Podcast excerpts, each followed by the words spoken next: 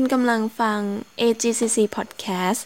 Podcast ที่จะทำให้คุณเข้าใจพลเมืองได้มากกว่าที่คุณคิด AGCC Movie Talk เล่าภาพยนตร์ให้ปนพลเมืองโอเคครับสวัสดีครับสวัสดีค่ะตอนนี้สวัสดีทั้งคนที่ชมสดอยู่นะครับผ่านทางเพจ Facebook ชมรมพลเมืองโลกและพลเมืองอาเซียนนะครับแล้วก็สวัสดีท่านที่ชมย้อนหลังนะครับในรูปแบบของพอดแคสต์ด้วยนะครับ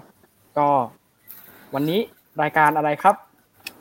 รายการ AGCC Movie Talk ค่ะเล่าภาพยนตร์ให้ปนพลเมืองเองก็วันนี้ชมรมพลเมืองโลกนะครับก็มีคนมากหน้าหลายตาเลยเดี๋ยวเราขอแนะนำตัวทีละคนก่อนเดี๋ยวเริ่มต้นจากผู้ดำเนินรายการก่อนละกันนะครับสวัสดีนะครับผมชื่อพลพันเนตรนะครับเป็นผู้ดำเนินรายการในวันนี้ครับสวัสดีค่ะชนาดีไตจิเป็นผู้ดำเนินรายการในวันนี้ค่ะไปที่แขกรับเชิญของเราก่อนเลยครับจากทางคณะกรรมการนิสิตนะครับสวัสดีค่ะชนิดาภาสมบัติภาค่ะเป็นชื่อเล่นชื่อเนมนะคะเป็นประธานฝ่ายศิลปวัฒนธรรมค่ะแล้วก็วันนี้นะครับนอกเหนือจากทีมคณะกรรมการนิสิตแล้วก็ยังมีกลุ่มของนิสิตชมรมพลเมืองโลกและพลเมืองอาเซียนนะครับก็วันนี้มาทั้งรุ่นเล็กและรุ่นใหญ่เลยนะครับก็เดี๋ยวไปทีละเฟรมกันเลยแล้วกันนะครับเรียงจากด้านบนลงไปด้านล่างเนาะโอเคครับสวัสดีค่ะพนัชกรรุ่งเรืองนะคะคณะครุศาสตร์เอกสังคมนะคะปี1ค่ะสวัสดีครับสกุลเกียรติแสงแก้วครับชื่อลีครับผมคณะครุศาสตร์เอกสังคมปี1เหมือนกันครับครับผมบุษรินทร์มอน้ำร้อนครับนิสิตปี1ครุศาสตร์เอกสังคมครับผมสวัสดีครับกายภัทรวิทย์ตานินกุลครุศาสตร์เอกสังคมศึกษาปี5ครับโอเคครับหลังจากที่เราแนะนำตัวกันเรียบร้อยแล้วนะครับก็ตอนนี้ผู้ชม6ท่านเนาะมีคอมเมนต์เข้ามาไม่ขาดสายเดี๋ยวขออนุญาตอ่านคอมเมนต์ก่อนที่จะเริ่มหัวข้ออื่นใดนะครับมีคนบอกว่าทำไมแก้มบูมน่ารักจังคะงองนะครับงองโอเค FC ครับนะคะคุณกรกิจบอกว่า FC ครับโอเคแล้วก็มีหัวเราะฮ่าๆๆยาวๆเนาะก็เดี๋ยวใครเม้นเข้ามาเดี๋ยวเราจะแวะๆมาอ่านเป็นพักๆเป็นคร่าวๆนะครับก็ก่อนอื่นเลยรายการนี้เพิ่งจะเปิดตัวเพิ่งจะฉายกันวันนี้เป็นวันแรกเนาะทุกคนก็งงว่านี่เธอหลอกฉันมาดูอะไรหรือเปล่านะตอนนี้นะก็ต้องบอกก่อนว่ารายการเล่าภาพยนตร์ให้ปนพลเมืองนะครับที่ชมรมพลเมืองโลกและพลเมืองอาเซียนนะครับทำขึ้นมาก็เราไม่ได้มาคุยหนังหรือว่าเล่าสปอยหรือว่านู่นนี่นั่นอะไรนะครับก็สิ่งที่เราจัดขึ้นมาในวันนี้ก็คือการเอาประเด็นที่อยู่ในหนังประเด็นเรื่องต่างๆที่มันน่าสนใจในภาพยนตร์เอามาคุยกันนะครับฉะนั้นเนี่ยถ้าใครกลัวว่าโอ้โหจะมาฟังสปอยหรือเปล่ามาสปอยแน่ๆเลยหรือว่าแบบเอ้ยมารีวิวเฉยๆไม่มีสปอยหรือเปล่าอะไรอย่างเงี้ยก็มั่นใจได้เลยว่ามีทั้ง2 อย่างแน่นอนนะครับประเด็นไหนน่าสนใจประเด็นไหนที่ชวนขบคิดหรือประเด็นไหนที่ทุกคนทางบ้านอยากดูแล้วฟังแล้วอยากกลับไปดูต่อนะครับนั่นคือจุดประสงค์เลยเนาะของรายการนี้นะครับโอเคครับพลอยมีส่วนต่อไปเป็นอะไรเอ่ยก็เดี๋ยวเราจะช่วงนี้มันก็จะมีหนังเรื่องนึงที่แบบเป็นกระแสมากๆแต่ว่ายังไม่เข้าโรงในเมืองไทยเนาะเพราะว่าด้วยสถานการณ์หลายๆอย่างก็เลยวันนี้จะมาชวนทุกคนดูเป็นเทรลเลอร์ของหนังเรื่องนี้นะคะก็ชื่อเรื่องว่าร่างทรงนั่นเองโอ้ก็คือเข้าสคริปต์ได้อย่างแบบว่าแนบเนียนมากใช่โอเคนะครับก็ส่วนแรกนะครับเริ่มเลยเนาะเพื่อไม่ให้เสียเวลาตอนนี้ 5:00 นแล้วก็คอนเทนต์แรกนะครับร่างทรงเดี๋ยวก่อนจะเริ่มส่วนอื่นใดนะครับขอพาไปดูข้อมูลเบื้องต้นก่อนเกี่ยวกับภาพยนตร์เรื่องร่างทรงนะครับร่างทรงใช้ชื่อภาษาอังกฤษว่า The Medium นะครับก็เป็นภาพยนตร์สยองขวัญที่ประเทศไทยนะครับก็คือทาง GDH เนี่ยร่วมทุนกับเกาหลีนะครับเป็นผู้กำกับเนี่ยก็คือคุณโต้งบรรจงนะครับปีสันธนกุลก็ผู้กำกับคนนี้ก็ขึ้นชื่ออยู่แล้วเรื่องของการกำกับภาพยนตร์ผีสยองขวัญที่เราได้ดูอย่างชัตเตอร์นะครับกฎจิตวิญญาณก็ดูไปก็ปวดคอไปนะฮะแล้วก็อีกอันนึงคือเรื่องแฝดเนาะ2 เรื่องนี้เป็นเรื่องที่เป็นผลงานสร้างชื่ออย่างมากนะครับ แล้วก็ไม่เพียงแต่เท่านั้นนะครับคนทางขวามือในรูปนี้เลยก็คือคุณนาฮงจินนี่เป็นใครคุณนาฮงจินเป็นผู้กำกับแนวทริลเลอร์สยองขวัญนะครับจากทางเกาหลีผลงานที่ทุกคนรู้จักเนี่ยก็คือThe Wailing ซึ่งเล่าเรื่องราวคล้ายๆกับร่างทรงเหมือนกันก็คือเป็นการเล่าเกี่ยวกับชนบทที่อยู่ในเกาหลีนะครับก็หลอกเราได้บรรยากาศไม่มีผีสักตัวแต่เราก็รู้สึกกลัวได้เนาะอันนี้คือคอนเซปต์ของคุณนาฮงจินเขานะครับก็ร่างทรงเนี่ยยังไม่มีกำหนดฉายในประเทศไทยนะครับเนื่องจากสถานการณ์ยังไม่ดีขึ้นแต่ว่าทางเกาหลีแล้วก็ประเทศอื่นๆเนี่ยที่สถานการณ์ดีขึ้นแล้วพอจะได้ดูภาพยนตร์เรื่องนี้แล้วบ้างนะครับก็ตอนแรกที่ปล่อยตัวอย่างมาเนี่ยก็ติดแฮชแท็กอันดับหนึ่งเลยว่าร่างทรงนะครับก็ความสำคัญของเรื่องนี้นอกเหนือจากการสร้างเล่าเรื่องราวเกี่ยวกับผีแล้วเนี่ยอีกประเด็นหนึ่งที่น่าสนใจก็คือเขามีการเก็บข้อมูลจริงๆนะครับจากร่างทรง30คนทั่วประเทศนะครับตลอด1ปีเต็มเพื่อเอามาทำภาพยนตร์เรื่องนี้เนาะก็วันนี้เนี่ยเราจะมาคุยเกี่ยวกับตัวอย่างเรื่องร่างทรงเลยนะครับชวนทุกคนรวมถึงทางบ้านรวมถึง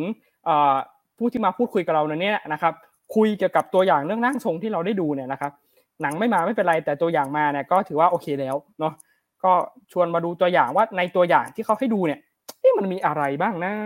มันมีอะไรน่าสนใจมันมีอะไรที่ชวนขบคิดกันบ้างเดี๋ยวเราจะได้มาดูกันเนาะ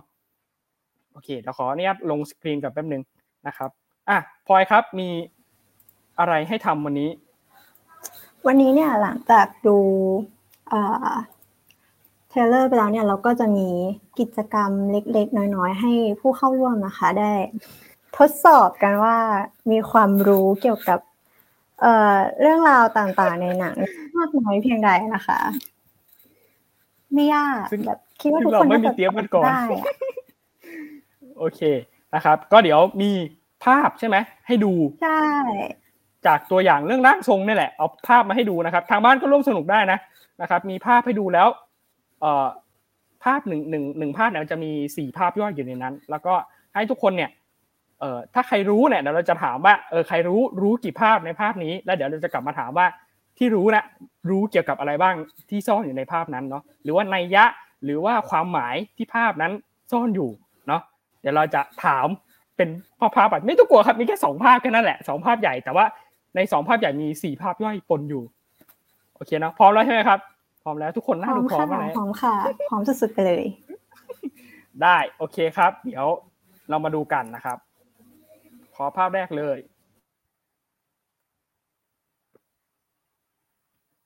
อ่ะหลังจากที่แขกรับเชิญเราอึ้งไปพักใหญ่กับภาพเหล่านี้นะครับเราจะมาถามทีละคนเลยเริ่มต้นจากแขกรับเชิญก่อนเลยไหนๆก็เป็นคนที่เราเชิญมาเป็นการพิเศษ4ภาพนี้ที่เราได้โชว์อยู่ในนี้นะครับมีภาพไหนทราบกี่ภาพบ้างคิดว่าที่แน่ๆเลยนะภาพแรกรู้ภาพที่2ครับคล้ายครับคาไม่ชัวร์ไหมแต่ว่า3กับ4นี่ไม่รู้น่าจะดูแค่2ที่ไม่รู้ว่าถูกด้วยมั้ยนะ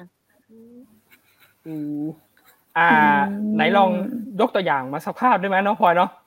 ใช่ๆๆๆคืออย่างรูปแรกมันจะเป็นเหมือนกับแบบคือโอเคคือต้องพูดว่าไงทุกคนมีความเชื่อเนาะว่าแบบผีคือสิ่งที่มองไม่เห็นแล้วก็แบบที่อยู่ของผีคือเขาอยู่ไปทั่วหมายถึงว่าแบบป่าทุ่งนาภูเขาแม่น้ำซึ่งอย่างรูปแรกมันก็จะเป็นแบบรูปต้นไม้ในป่าถ้าเกิดแบบเราเห็นเราก็จะเห็นว่าแบบมีผ้า3สีไปผูกซึ่งมันแบบแสดงถึงการเคารพนับถืออะไรอย่างเงี้ยอันนี้คิดว่าน่าจะเป็นในมีนิ่งที่แบบว่าถ้าเราจะเข้าไปทำอะไรในป่าเราก็ให้แบบเขาเรียกอะไรนะการเคารพก่อนแล้วก็จะเข้าไปแบบในพื้นที่ของเขาหรืออะไรอย่างนี้เนาะส่วนภาพที่2อันเนี้ยไม่แน่ใจเท่าไหร่แขนเสื้อสีอุบไว้ก่อนได้เราถามคนอื่นบ้างโอเคพลอยใครดีครับพลอยไล่ไปเลยมั้ยถามแก้มบูมดีกว่าภาพ2ก็คือแขวนเป็นเสื้อผ้าสีแดงหน้าบ้านอันเนี้ยเคยได้ยินมาว่ากันผีแม่ม่ายใช่ไหมอารมณ์ประมาณว่าแบบอย่ามาเอาผู้ชายบ้านฉันไปประมาณนี้ไหมคะประมาณน่าสนใจโอเคคนต่อไปใครดีครับน้อง พี่กายดีกว่าพี่กายโอเคเขาไล่ไปเลยรูปที่3เนาะไม่แน่ใจว่าเข้าใจถูกหรือเปล่าแต่เห็นมีรถเนาะแล้วก็เหมือนมีศาลเล็กๆอาจจะเป็นการบีบแตรรถหรือเปล่าเวลาขับผ่านศาลขับผ่านสถานที่ศักดิ์สิทธิ์อะไรอย่างเงี้ยเนาะก็เป็นอะไรที่เราคุ้นๆกันหรือเปล่าอันนี้พี่ไม่แน่ใจนะแต่ว่าโอเคครับมีความเชื่ออะไรแบบนี้อยู่เนาะเวลาขับรถผ่านสถานที่ศักดิ์สิทธิ์อะไรเงี้ยก็ทำความเคารพโดยการบีบแตรรถครับมีคนบอกว่าตากผ้าไว้เฉยๆหรือเปล่าลืมเก็บนะฮะฝนตกอยู่พอดีก็เป็นไปได้นะก็เป็นไปได้โอเคต่อวันที่น้องบุตร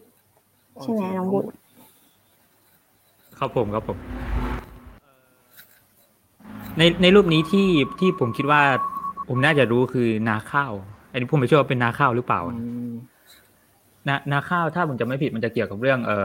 พิธีกรรมพระแม่โพธิ์ศพถ้าผมจำไม่ผิดนะแต่ว่าคือผมก็อยู่ภาคใต้นะผมก็ไม่รู้ว่าเวลาปลูกข้าวเขาทำอะไรกันบ้างแต่ว่าอีกอันนึงที่คุณก็คือปลูกต้นไม้ด้วยผ้าหลากสีแบบนี้ภาคใต้ก็ไม่ได้มีนะครับแต่ว่าคล้ายๆสุดคือเป็นพวกแม่ย่านางบนเรือประมงที่ว่าเขาจะผูกผ้าอะไรพวกนั้นไว้ที่บนเขาเรียกว่าไงเป็นหัวเรือด้านหน้าพี่ที่เป็นเรือหางยาวแล้วมันจะมีแบบไม้สูงๆอยู่หน้าเรือเขาจะผูกเอาไว้ผมสังเกตคือไอ้พวกผ้า3สีพวกเนี้ยสิ่งที่มันจะต้องเอาไปผูกอ่ะมันต้องทำจากไม้เท่านั้นอันนี้คือจากการสังเกตของผมนะครับแต่ว่ารูปที่รถขับผ่านแล้วก็บีบแตรใส่ศาลเนี่ยผมรู้สึกว่ามันผมก็ไม่รู้นะว่าเหตุผลมันคืออะไรเพราะว่าผมไม่ได้นับถือพุทธอะไรแบบเนี้ยแต่ว่าที่ผมเห็นคือส่วนใหญ่ที่เขาจะบีบแตรมันจะเป็นพวกศา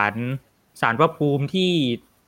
ไม่รู้ว่ามีเจ้าของหรือเปล่าแต่ว่ามันตั้งอยู่ข้างทางแบบอยู่กลางป่าแล้วอยู่ดีๆก็มีศาลอะไรก็ไม่รู้ตั้งอยู่เวลาขับรถเขาก็บีบแตรหรือไม่ก็แบบวัดที่เหมือนที่กระบี่มันจะมีวัดที่มีพระพุทธรูปอ่ะมันจะอยู่ตรงชิดแนวเขาเป็นแบบหน้าผาแล้วมีพระพุทธรูปอยู่ข้างล่างอ่ะแล้วมันจะอยู่ใกล้ถนนมากเว้ยแล้วคนแบบตรงนั้นก็เป็นแบบการจราจรก็คับข้างมากคนขับรถก็บีบแตรกันแบบทั้งวันทั้งคืนเลยอะไรแบบนี้แต่อันนี้ผมก็เห็นนะแต่ว่าเหตุผลจริงๆผมก็ไม่อันนี้ผมก็ไม่ทราบเหมือนกันแต่ว่าภาพแผนผ้านี่ไม่เคยเห็นแบบอันนี้โอเคครับท้ายสุดเนาะน่าสนใจมากข้อมูลเยอะมากเมื่อกี้โอเคสุดท้ายน้องลีครับครับผมโดยจากภาพที่3นะครับที่เป็นรถผ่านเนี่ยผมมองว่าอาจจะเป็นเหมือนแบบเป็นพื้นที่ที่เคยมีคนเสียชีวิตมาก่อนอะไรครับเคยเกิดอุบัติเหตุร้ายแรงจนคนต้องแบบเอาศาลไปตั้งครับเหมือนแบบโค้งร้อยศพอะไรเงี้ยที่เขาตั้งชื่อกันแต่โดยจากภาพมันอาจจะไม่ใช่โค้งนะอาจจะเป็นพื้นที่ที่เคยมีเหตุการณ์อะไรอย่างนี้มาก่อนก็เลยตั้งศาลไว้กับภาพที่4นะครับคือมันเป็นทุ่งนาแต่ผมเห็นว่าเหมือนโลโก้ของไอ้รายการมันไปบิดบังเนาะมันมีเหมือนจะมีศาลอันนึงตั้งไว้ผมเห็นมันเป็นศาลเล็กๆอยู่เหมือนโลโก้มันไปบิดพอดีเนาะก็คือเหมือนว่ามันจะเป็นศาลที่ตั้งไว้เพื่อแบบว่าแบบอาจจะเป็นด้วยขนาดเป็นขนาดเล็กผมอาจจะมองว่าเป็นศาลตายเหมือนศาลตายายอะไรที่แบบให้บรรพบุรุษช่วยดูแลไร่นาที่ตนเองได้ปลูกไว้ให้ข้าวมันเจริญงอกงามอะไรประมาณนี้ครับผมโอเคครับก็มีหลากหลายข้อมูลเลยที่น่าสนใจนะหลังจากที่เราได้ฟังทุกคนเล่ากันมานะครับก็เดี๋ยวไม่เรียกว่าเฉลยแล้วกันแต่ว่าเป็นการสปอยนิดๆว่าแต่ละภาพเนี่ยนะครับจากข้อมูลที่ได้สืบค้นมาว่าความเชื่อเกี่ยวกับเรื่องนี้เนี่ยมันมีเรื่องอะไรบ้างที่น่าสนใจนะครับภาพแรกเนี่ยแน่นอนครับเห็นสีแม้ว่ามันจะขุ่นๆไปบ้างเนี่ยแต่ก็ภาพนี้เนี่ยเป็นภาพของผ้า3สีแน่นอนนะครับซึ่งผ้า3สีเนี่ยก็นิยมนะครับที่จะผูกไว้กับตามต้นไม้นะครับตามที่ต่างๆเนาะก็เขาเชื่อว่าต้นไม้เนี่ยมีรุกขเทวดานะเป็นเทวดาหรือว่าเป็นคนที่คอยปกปักดูแลนะครับสิงสถิตอยู่ในต้นไม้เนาะก็ภาพที่2เนี่ยนะครับเห็นเสื้อแดงๆแบบนี้เมื่อกี้มีคนพูดสปอยล์มาเต็มที่เลยนะครับก็คือผีแม่ไม้เนาะซึ่งภาพนี้เนี่ยเป็นความเชื่อของทางอีสานเนาะเกี่ยวกับการตากเสื้อแดงเพื่อไล่ผีแม่ไม้นะครับก็ผีแม่ไม้เนี่ยเป็นผีที่นิยมที่เขาเชื่อกันนะครับว่าเอาผู้ชายเนาะชอบที่จะ เอาเพศชายเนี่ยหรือว่ากลุ่มที่เป็นผู้ชายเนี่ยไปอยู่ด้วยกับตนเองเนาะก็พอมีเวลาหมู่บ้านไหนที่จะมีคนตายมีคนที่ประสบอุบัติเหตุหรือว่าไหลตายหรือว่าอะไรต่างๆเนี่ยมีคนตายเยอะๆเนี่ยเขาก็จะเชื่อว่านี่แหละผีแม่ม่ายเอาไปอยู่ด้วยแน่ๆเลยนะครับก็ในปัจจุบันเนี่ยนะครับมีความเชื่ออยู่นะครับว่ามีถึง8ศพในหมู่บ้านแห่งหนึ่งที่จังหวัดทางภาคอีสานนะครับจังหวัดกาฬสินธุ์ก็คนก็ยังเชื่อว่าเนี่ยมีผีแม่ม่ายอยู่แล้วก็เราก็ยังเห็นประเพณีการแขวนเสื้อแดงไว้อยู่ตามบ้านต่างๆนะครับภาพด้านซ้ายล่างเนาะภาพนี้เนี่ยนะครับผมไม่อาจค้นหาคำตอบได้ชัดเจนแต่ว่ามันมีคำตอบอยู่ไว้2แนวทางเนาะคำตอบแรกเนี่ยเขาเชื่อว่าเป็นผีปู่ตาหรือว่าเป็นศาลเกี่ยวกับคนที่ปกปักรักษาอยู่ตามป่าอยู่ตามเขาซึ่งเขาเชื่อว่าในที่ต่างๆไม่ว่าจะเป็นป่าเป็นเขาเป็นพื้นที่เป็นถนนเป็นหนทางเป็นนู่นนี่นั่นเนี่ยที่มีการเคลื่อนไปเคลื่อนมาของวิญญาณเนี่ยนะครับก็จะมีคนอาศัยอยู่ก็ต้องมีผีปู่ตาซึ่งเป็นเหมือนกับเป็นผู้ใหญ่เป็นเฮดของที่นั่นคอยปกปักดูแลนะครับส่วนอีกความเชื่อนึงเนี่ยเป็นความเชื่อที่น่าสนใจมากก็คือเขาบอกว่าการสร้างศาลไว้เนี่ยตามพื้นที่ต่างๆอย่างที่น้องบุตรบอกเลยว่าจะมีการบีบแตรมีความนิยมบีบแตรมากเพื่อที่จะเป็นการเหมือนกับทักทายนะทักทายเบาๆว่าผมเหมือนกับไม่มีเวลายกมือก็กดแตรเอาอย่างเงี้ยนะครับซึ่งเขาเชื่อว่านะครับการสร้างศาลเหล่านี้ต้องอยู่ในพื้นที่ที่มีการเกิดอุบัติเหตุบ่อยๆเพราะว่ามันมีความเชื่อเรื่องของตัวตายตัวแทนเข้ามาเกี่ยวข้องนะครับส่วนภาพด้านขวาล่างนะครับอันนี้ชาวอีสานถ้าผมอ่านผิดขออภัยด้วยนะครับเรียกว่าผีตาแฮกชื่อประหลาดมากนะครับก็ผีตาแฮกเนี่ยเป็นความเชื่อเรื่องของเกษตรกรรมล้วนๆเลยนะครับเพราะว่าอาชีพชาวอีสานเราทราบกันอยู่แล้วเกี่ยวข้องกับการทำไร่ทำนานะครับ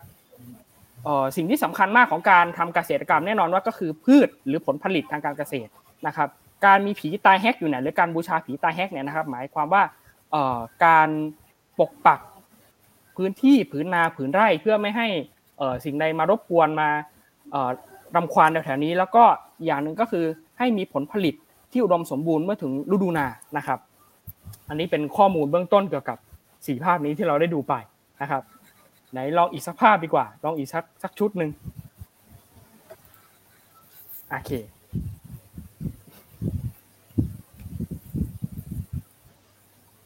อันนี้ยากอ่ะเราถามใครก่อนดีอ่ะโอ๊ต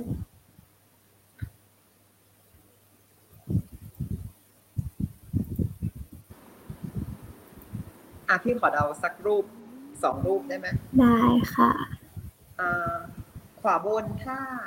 พี่สังเกตไม่ผิดเนาะน่าจะเป็นเทศกาลแห่ดาวที่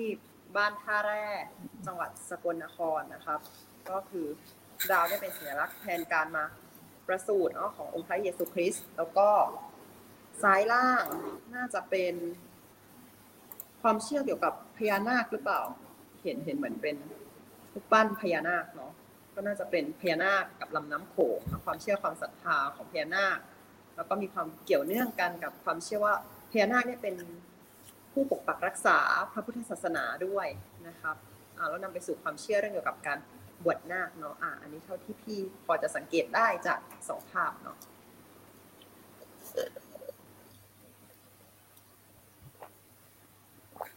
โอเคมีใครแลกเปลี่ยนเกี่ยวกับภาพเหล่านี้บ้างไหมครับนี่เหมือนจะอยากตอบนะเหมือนยากจังเลยคือรู้สึกว่าแบบว่าคือโอเคแหละภาพแรกอ่ะมีความรู้สึกว่าเหมือนเป็นพิธีกรรมบางอย่างอ่ะแต่ว่าเราไม่รู้ว่ามันคือพิธีกรรมอะไรอ่ะแต่คือเอาอย่างละกันเราเคยเห็นพิธีกรรมแบบนี้มาบ้างแต่ว่าเป็นในกรณีที่แบบคือเราเคยไปเข้าค่ายที่แบบว่าที่เวียงป่าเป้าเนาะแบบว่าเขาก็มีพิธีกรรมแบบผูกข้อไม้ข้อมืออ่ะคือที่รู้สึกว่ารีเลทอ่ะก็คือแบบพวกแบบเหล้าขาวอะไรอย่างเงี้ยที่แบบรู้สึกว่าจะต้องมีประกอบพิธีกรรมแทบเกือบทุกแบบพิธีเลยถ้าแบบเป็นแบบในหมู่ชาวบ้านชาวเขาอะไรแบบเนี้ยโอเคน่าสนใจครับน้องลีมีแลกเปลี่ยนไหมครับก็คือถ้าจะเพิ่มเติมจากเมื่อกี้ก็คือผมเห็นสังเกตว่ารูปแรกเนี่ยมันด้วยส่วนประกอบมันเหมือนมีข้าวมีอะไรผมเลยสงสัยว่าอาจจะเป็นการทำขวัญข้าวหรือเปล่า แต่พอผมไปค้นดูมามันก็อาจจะมันก็ไม่เชิงเพราะผมเห็นอุปกรณ์มันก็ยังไม่ครบเท่าไหร่แล้วก็จากรูปที่3ก็คือรูปซ้ายล่างก็อาจมีความเชื่อเรื่องพญานาคครับผมก็เห็นพญานาคครับแต่รูป4เป็นรูปที่ผมไม่ทราบจริงๆว่าเป็นพิธีอะไรนะโอเคครับน้องบุตรมีอะไรแลกเปลี่ยนไหมครับเกี่ยวกับภาพเซตนี้ที่บอกว่ายากกว่าเดิมล้านเท่าจริงๆผมก็ไม่ได้รู้อะไรพวกนี้มากแต่เพราะว่าด้วยความที่โตมาในชุมชนที่ไม่ใช่ชุมชนชาวพุทธก็เลยไม่ได้เห็นพิธีอะไรพวกนี้มากแต่ว่าที่สังเกตนะคือไอ้ภาพขวาล่างเนี่ยมันจะมีแบบสิ่งที่ยอดนิยมมากๆในการทำพิธีกรรมแบบทั้งพิธีแบบกุศลทั้งอกุศลพิธีอะไรต่างๆเนี่ยมันต้องมีอย่างแรกเลยคือมีเทียนแล้วก็มีธูปก็ผมเท่าที่เห็นน่าจะธูปนั่นแหละแล้วก็จะมีแบบเขาเรียกว่าไงอ่ะเป็นขันเงินเนี่ยผมเห็นทุกพิธีกรรมเลยทั้งแบบงานแต่งก็มีขันเงินแต่ว่าพิธีกรรมที่เป็นการแบบแนวบวงสรวงอะไรแบบเนี้ยมันก็ต้องใช้ขันเงินเหมือนกันใช้ธูปใช้เทียนอะไรเหมือนกันหมดเลยส่วนเรื่องพญานาคอันนี้คือเท่าที่ผมสังเกตจากรูปนะคือมันจะมีแบบพญานาคล้อมรอบกับน้ำตรงกลางอะไรแบบเนี้ยมันอาจจะสื่อถึงว่าพญานาคเนี่ยเป็นแบบเป็นผู้ที่คอยปกรักษาแบบโลกบาดาลใต้บาดาลโลกในน้ำอะไรพวกนี้เท่าที่ผมเข้าใจนะวันนี้แล้วก็สุดท้ายเลยน้องแก้มบูงานยากเลยก็เอาจริงๆก็มีความคิดคล้ายๆทุกคนนะคะแต่ว่าอันแรกอ่ะไข่อ่ะไม่รู้คิดมากหรือเปล่าแต่ตอกมามันดำไหมหรือเปล่าไม่รู้อันนี้คิดเป็นแนวคุณใสอะไรอย่างนั้นแต่ว่าด้วยความที่มันก็ดูเป็นของมงคลอ่ะข้าวอะไรอย่างเงี้ยเราก็เลยไม่แน่ใจว่าสรุปเป็นดีหรือไม่ดีนะคะแต่ว่าก็ไปลองหาข้อมูลมานิดนึงเมื่อกี้มันมีพิธีนึงอะไรก่อนจะเอาข้าวขึ้นเล้าอะไรสักอย่างไม่แน่ใจว่าใช่ตัวเดียวกันไหมแต่คิดว่าน่าจะมีข้าวเกี่ยวข้องด้วยใช่แต่เรามาโฟกัสไข่ไงเพราะว่ามันเป็นสีดำแค่นั้นแหละค่ะส่วนอันอื่นก็อย่างที่ทุกคนพูดไปก็แล้วก็ขวาล่างเนี่ยมันก็คือเหมือนการไหว้อะไรสักอย่างไหมแต่ว่าขี้เถ้าเยอะมากก็ยังไม่แน่ใจเหมือนกันค่ะเอาเป็นว่าเราฟังเฉลยนะคะโอเคครับโอเคก็หลังจากที่ดูอีก4ภาพนี้ไปมีคนบอกว่ามีให้คนให้กำลังใจแก้มบูมด้วยนะครับว่าไม่ยากเกินความสามารถแน่นอนแล้วก็อันนี้เม้นนี้ทำให้เราทุกคนกลัวนะครับบอกว่ามีเสียงเอฟเฟคบิ้วด้วยเหรอ ไม่มีนะครับมีคนบอกว่าคะเหมือนกำลังจะถามว่าภาพอะไรวะอะไรเงี้ยมีคนคิดเป็นแนวทางเดียวกันว่าอันนี้น่าจะเป็นไข่ถอนของแน่ๆเลยนะครับเห็นสีดำๆแบบนี้แล้วก็ภาพที่4เนี่ยมีคนบอกว่าเหมือนกระถางธูปหรือเปล่ามันทำไมมีคนเอาธูปปักกับหัวลงไปแบบนี้นะครับก็มาฟังข้อมูลเบื้องต้นที่ผมได้สืบค้นมาบางส่วนเนาะโอเคนะครับภาพแรกก่อนเลยนะครับภาพแรกเนี่ยนะครับเขาเชื่อว่านะครับสิ่งที่ตอกนะครับถ้าดูในคลิปนะครับมันจะเป็นไข่จริงๆครับไข่ไก่เนี่ยแหละฮะธรรมดานะครับซึ่งเขาเชื่อว่าไข่นั้นนะครับจะช่วยในการถอนคุณไสยเมื่อเอาไปเข้าพิธีกรรมที่ชาวเขมรเขาเรียกว่าพิธีกรรมเรียกดอกนะครับหรือว่าลากถอนนะครับเป็นการใช้ไข่เนี่ยในการที่จะลูบไปตามส่วนต่างๆของร่างกายลูบไปตามแขนตามขาตามหัวอะไรเงี้ยครับบริเวณที่มีการเจ็บปวดนู่นนี่นั่นที่เชื่อว่ามันมาจากการทำของนะครับก็มีการไข่รูปเสร็จปุ๊บก็จะทำพิธีอะไรบางอย่างนู่นนี่นั่นปุ๊บก็จะตอกออกมาไข่ก็จะเป็นสีดำซึ่งภายในเนี่ยเขาก็บอกว่ามีทั้งผมมีทั้งขนมีทั้งฟันมีทั้งอะไรก็รู้ในสิ่งที่ไม่ควรจะอยู่นะครับก็เป็นความเชื่ออีกแบบนึงที่ยังเชื่อกันอยู่เนาะซึ่งพิธีกรรมนี้นะครับเขายังมีการผูกไว้กับการทำบายสีหรือการทำอะไรอย่างนี้ด้วยนะเพราะเขาเชื่อว่ามันเป็นการเรียกขวัญเรียกกำลังใจอะไรต่างๆกลับมานะครับส่วนภาพต่อมานะครับภาพทางด้านขวาบนนะครับก็คือภาพนี้เป็นภาพของพิธีแห่ดาวนะครับของชาวท่าแร่นะครับเมื่อกี้ที่พี่กายบอกมาเมื่อกี้ถูกต้องเลยนะครับเป็นพิธี แห่ดาวของชาวท่าแร่นะครับซึ่งเป็นคริสต์ศาสนิกชนชาวโรมันคาทอลิกที่จัดขึ้นนะครับในเทศกาลเฉลิมฉลองคริสต์มาสนะครับก็มีการประดับประดารถแห่ด้วยสีสันที่สวยงามนะครับแล้วก็เป็นเทศกาลที่ใหญ่ที่สุดด้วยนะครับมีปีนึงเนี่ยมีรถหรือว่ารถแห่ที่มาเข้าร่วมเนี่ยมากถึง200คันต่อปีเลยนะครับภาพต่อมาภาพซ้ายล่างนะครับภาพนี้คือภาพที่อำเภอหาดเบี้ยจังหวัดเลยนะครับเป็นพญาอนันตนาคาธิปดีนะครับซึ่งเขาก็มีความเชื่อที่สัมพันธ์เกี่ยวข้องกันกับที่คำชะโนดนะครับที่เป็นพญาสุโธนาคราชนะครับแล้วก็ภาพสุดท้ายภาพขวาล่างภาพนี้เป็นการเอาธูปปักกับหัวนะครับซึ่งเป็นสิ่งที่น่ากลัวมากนะครับก็หลังที่เราได้เห็นกันบ่อยๆในข่าวหรืออะไรอย่างเงี้ยก็ยังมีคนทำกันอยู่เนาะนะครับก็เขาเชื่อว่ามันเป็นการป้องกันวิญญาณไม่ให้กลับมาทำร้ายคนที่เอาธูปปักลงไปครับก็เหมือนเป็นการแช่งไปไกลๆว่าแกอย่ากลับมานะอะไรเงี้ยนะครับก็ปักธูปไปนะครับซึ่งปกติแล้วเวลาธูปเราจะปักตั้งใช่ไหมอันนี้ปักกลับก็คือกลับด้านกันนะครับเพราะเขาเชื่อว่าสิ่งนี้เนี่ยมันขัดต่อหลักพุทธศาสนาขัดกับหลักประเพณีนิยมที่ทำกันมานะครับซึ่งการทำแบบนี้เขาเชื่อใน3แง่มุมก็คือแง่มุมแรกเนี่ยก็คือจะทำให้ศพเนี่ยฟื้นคืนชีพได้แง่มุมที่2คือเป็นการอัญเชิญวิญญาณเร่ร่อนและแง่มุมที่3อย่างที่ผมกล่าวไปเมื่อกี้สิ่งที่เชื่อกันมากที่สุดก็คือเรื่องของการสะกดวิญญาณเอาไว้ไม่ให้มากลับมาทำร้ายเนาะเหล่านี้เป็นความเชื่อที่พาไปสำรวจกันมาจากตัวอย่างเรื่องร่างทรงความยาวประมาณ1นาทีนิดๆเองนะครับส่งต่อให้พลอยเลยเผื่อมีคำถามอะไรน่าสนใจจะถามกันนะครับคำถามหรอจริงๆพี่โอ๊ตพูดดีมากก็เลยแบบไม่ค่อยรู้ว่าอยากจะถามอะไรก็เลยอยากรู้ว่าแบบคนที่แบบมาไลฟ์ด้วยเนี่ยมีแบบมีข้อสงสัยอะไรไหมเผื่อแบบเพราะว่ามันก็เป็นหนังที่น่าสนใจมากๆแต่ว่า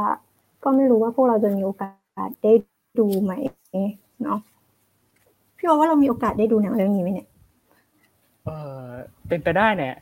อยากให้ GDH เนี่ยนะครับขายสตรีมมิ่งเพราะว่าเราทนไม่ไหวแล้วเพราะว่าที่เกาหลีเนี่ยได้ดูแล้วก็บอกว่ามันน่ากลัวมากนะครับแต่ก็มีคนไทยที่เกาหลีบางส่วนบอกว่าโอ๊ยธรรมดาฉันเห็นมันตั้งแต่เกิดแล้วอะไรเงี้ยเรื่องผีๆเนี่ยฉันเห็นตั้งแต่เกิดแล้วนะครับก็กลับมาอีกนิดนึงละกันเผื่อว่าตอนนี้ทุกคนที่ฟังอยู่เนี่ยเรื่องร่างทรงเนี่ยเลยไม่ได้กล่าวถึงตัวร่างทรงเลยนะครับร่างทรงเนี่ยในตัวอย่างที่เราได้ดูไปจะมีประโยคบางส่วนที่เขาพูดนะครับซึ่งผมขอเนี่ยแปลเป็นภาษาไทยว่าโอเคมันเป็นการบูชาผีติดต่อกับวิญญาณนะครับแล้วก็ทุกที่ทุกแห่งทุกหนทุกพื้นที่ใดๆก็ตามเนี่ยจะมีวิญญาณหรือมีผีเนี่ยแหละครับซ่อนอยู่การใช้ร่างทรงก็คือการติดต่อระหว่างมนุษย์กับผีนะครับเขาเชื่อว่าคนเนี่ยสามารถเป็นสื่อแทนหรือเป็นสิ่งแทนระหว่างผีมาสู่การชี้แนะให้กับคนหลายๆคนที่มารอรับความรู้มารอรับคำชี้แนะหรือมารอรับอะไรบางอย่างจากผีนะครับซึ่งเรื่องเหล่านี้เราก็เห็นเราก็คุ้นชินกับมันอยู่แล้วเนาะส่วนตัวมีใครในนี้เคยแบบว่าเคยไปดูทรงหรือว่าเคยไปเกี่ยวข้องกับเรื่องร่างทรงอะไรอย่างนี้บ้างไหมฮะเราว่าน่าจะเคยเห็นแบบพูดว่าไงดีคนทั่วไปอ่ะน่าจะเคยเห็นคืออย่างเราอ่ะถ้าร่างทรงที่เคยเจออ่ะส่วนมากจะไม่ใช่แบบพุทธหรือผีอ่ะแต่จะเป็นแบบแนวพราหมณ์เราจะเห็นบ่อยเวลาแบบเทศกาลนวราตรีอย่างเงี้ยนวราตรีที่แบบวัดแขกเนาะเราจะเห็นภาพแบบคน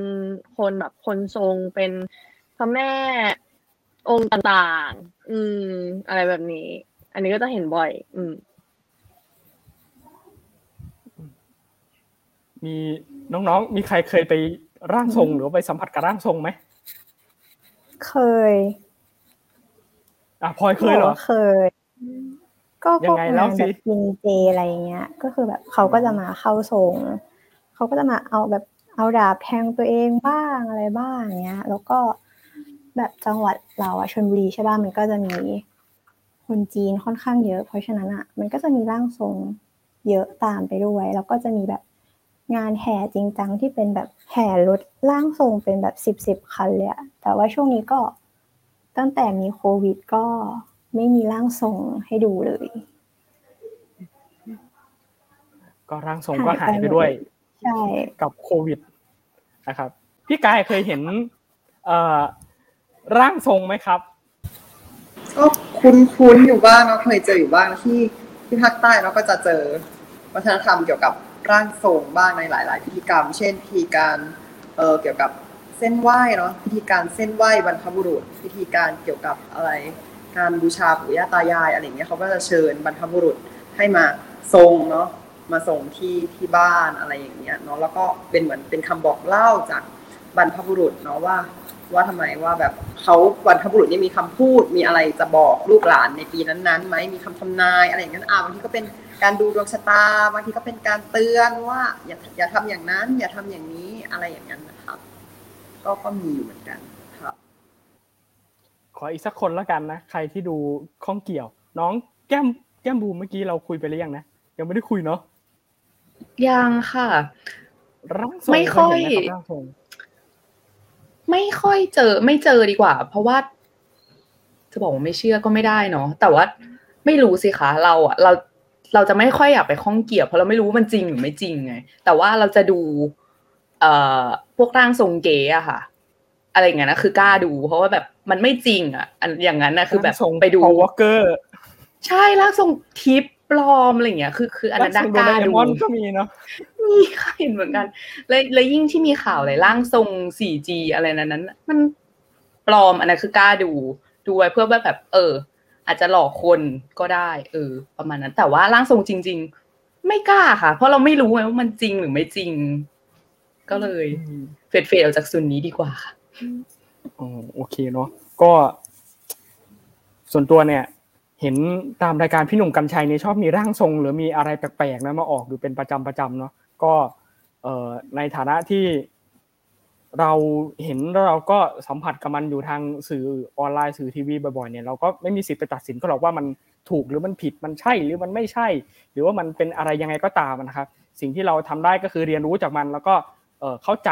วิจารณญาณมีความคิดมีอะไรเป็นของตัวเองที่จะตัดสินแล้วก็ไต่ตรองเรื่องนั้นอย่างละเอียดการจะเชื่อใครสักคนนึงเนี่ยเราไม่ได้เชื่อด้วย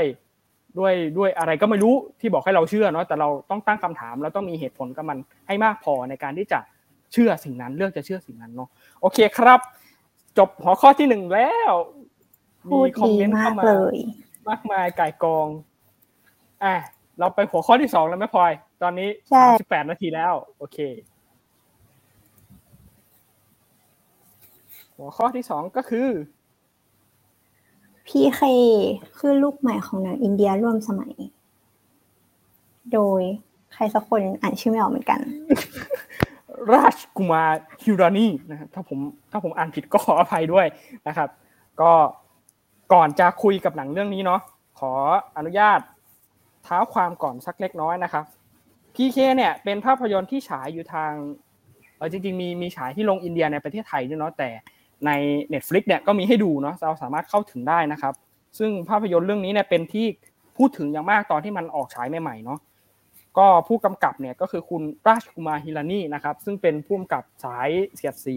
สะท้อนสังคมอยู่แล้วนะครับนักแสดงนำของเราก็คือคุณอาเมียร์ข่านเนาะเป็นผู้ชายคนนี้นะครับที่ใส่หมวกกันน็อกอยู่เนี่ยนะฮะคือคุณอาเมียร์ข่านซึ่งถ้าใครเรียนจิต2เนี่ยนะครับในคณะครุศาสตร์ก็จะพอจะทราบว่าเขาเล่นอีกเรื่องนึงที่เกี่ยวกับเด็กที่มีความต้องการพิเศษเกี่ยวกับภาวะดิสเลกเซียเนาะหรือว่าดิสกราเฟียที่เกี่ยวกับการอ่านหนังสือรอบไปรอบมาแล้วนู่นนี่นั่นนะครับก็ใครเคยเห็นก็จะคุ้นชินหน้าเขามากกับคุณผู้หญิงคนนี้นะครับก็เป็นคู่ขวัญกันเลยนะครับกับภาพยนตร์ของราชกุมารฮิรานีเนาะภาพยนตร์เรื่องนี้เล่าอะไรภาพยนตร์เรื่องนี้เล่าเกี่ยวกับมนุษย์ต่างดาวนะครับที่เดินทางมายังโลกของเราเนี่ยนะครับเพื่อที่จะสำรวจความเป็นอยู่สำรวจอู่อารยธรรมแห่งใหม่เนาะก็คือคุณอาเมียร์ข่านเนี่ยครับเล่นเป็นมนุษย์ต่างดาวเนาะชื่อว่า PK แต่ว่าเคราะห์ซ้ำกรรมซัดใดๆก็ตามเนี่ยนะครับเขาโดนขโมยรีโมทยานไปนะครับแล้วเขาต้องไปตามหานะว่าไอ้รีโมทยานของเขาเนี่ยมันอยู่ที่ไหนเพราะเขากลับประเทศเขาไม่ได้เขากลับบ้านเกิดเขาไม่ได้ต้องหาให้เจอก่อนนะครับซึ่งการตามหาของผู้ชายคนนี้ก็คือท่องไปในเป็นยุทธภพนะครับแต่มันเป็นยุทธภพของอินเดียเนาะไปเจอความเชื่อไปเจอศาสนาไปเจอแนวคิดต่างๆแล้วเขาก็เริ่มตั้งคำถามนู่นนี่นั่นในฐานะที่เขาเป็นคนไม่รู้นะฮะเข เข้ามาในฐานะคนที่ไม่ทราบอะไรเลยแต่ว่ามองสังคมอินเดียว่ามันมีความเชื่อนี้มันมีความเชื่อนี้มันมีความเชื่อนี้อยู่นั่นเต๊ะไปหมดนะครับแล้วก็ไม่ขอสปอยแล้วกันว่าตอนจบเป็นยังไงแต่ว่าภาพยนตร์เรื่องนี้ก็คือยาวมากถึง3ชั่วโมงเนาะใครสนใจแนะนำให้ดูเลยนะครับเป็นภาพยนตร์ที่ทุกคนดูแล้วจะต้องแบบยิ้มแน่นอนนะครับโอเค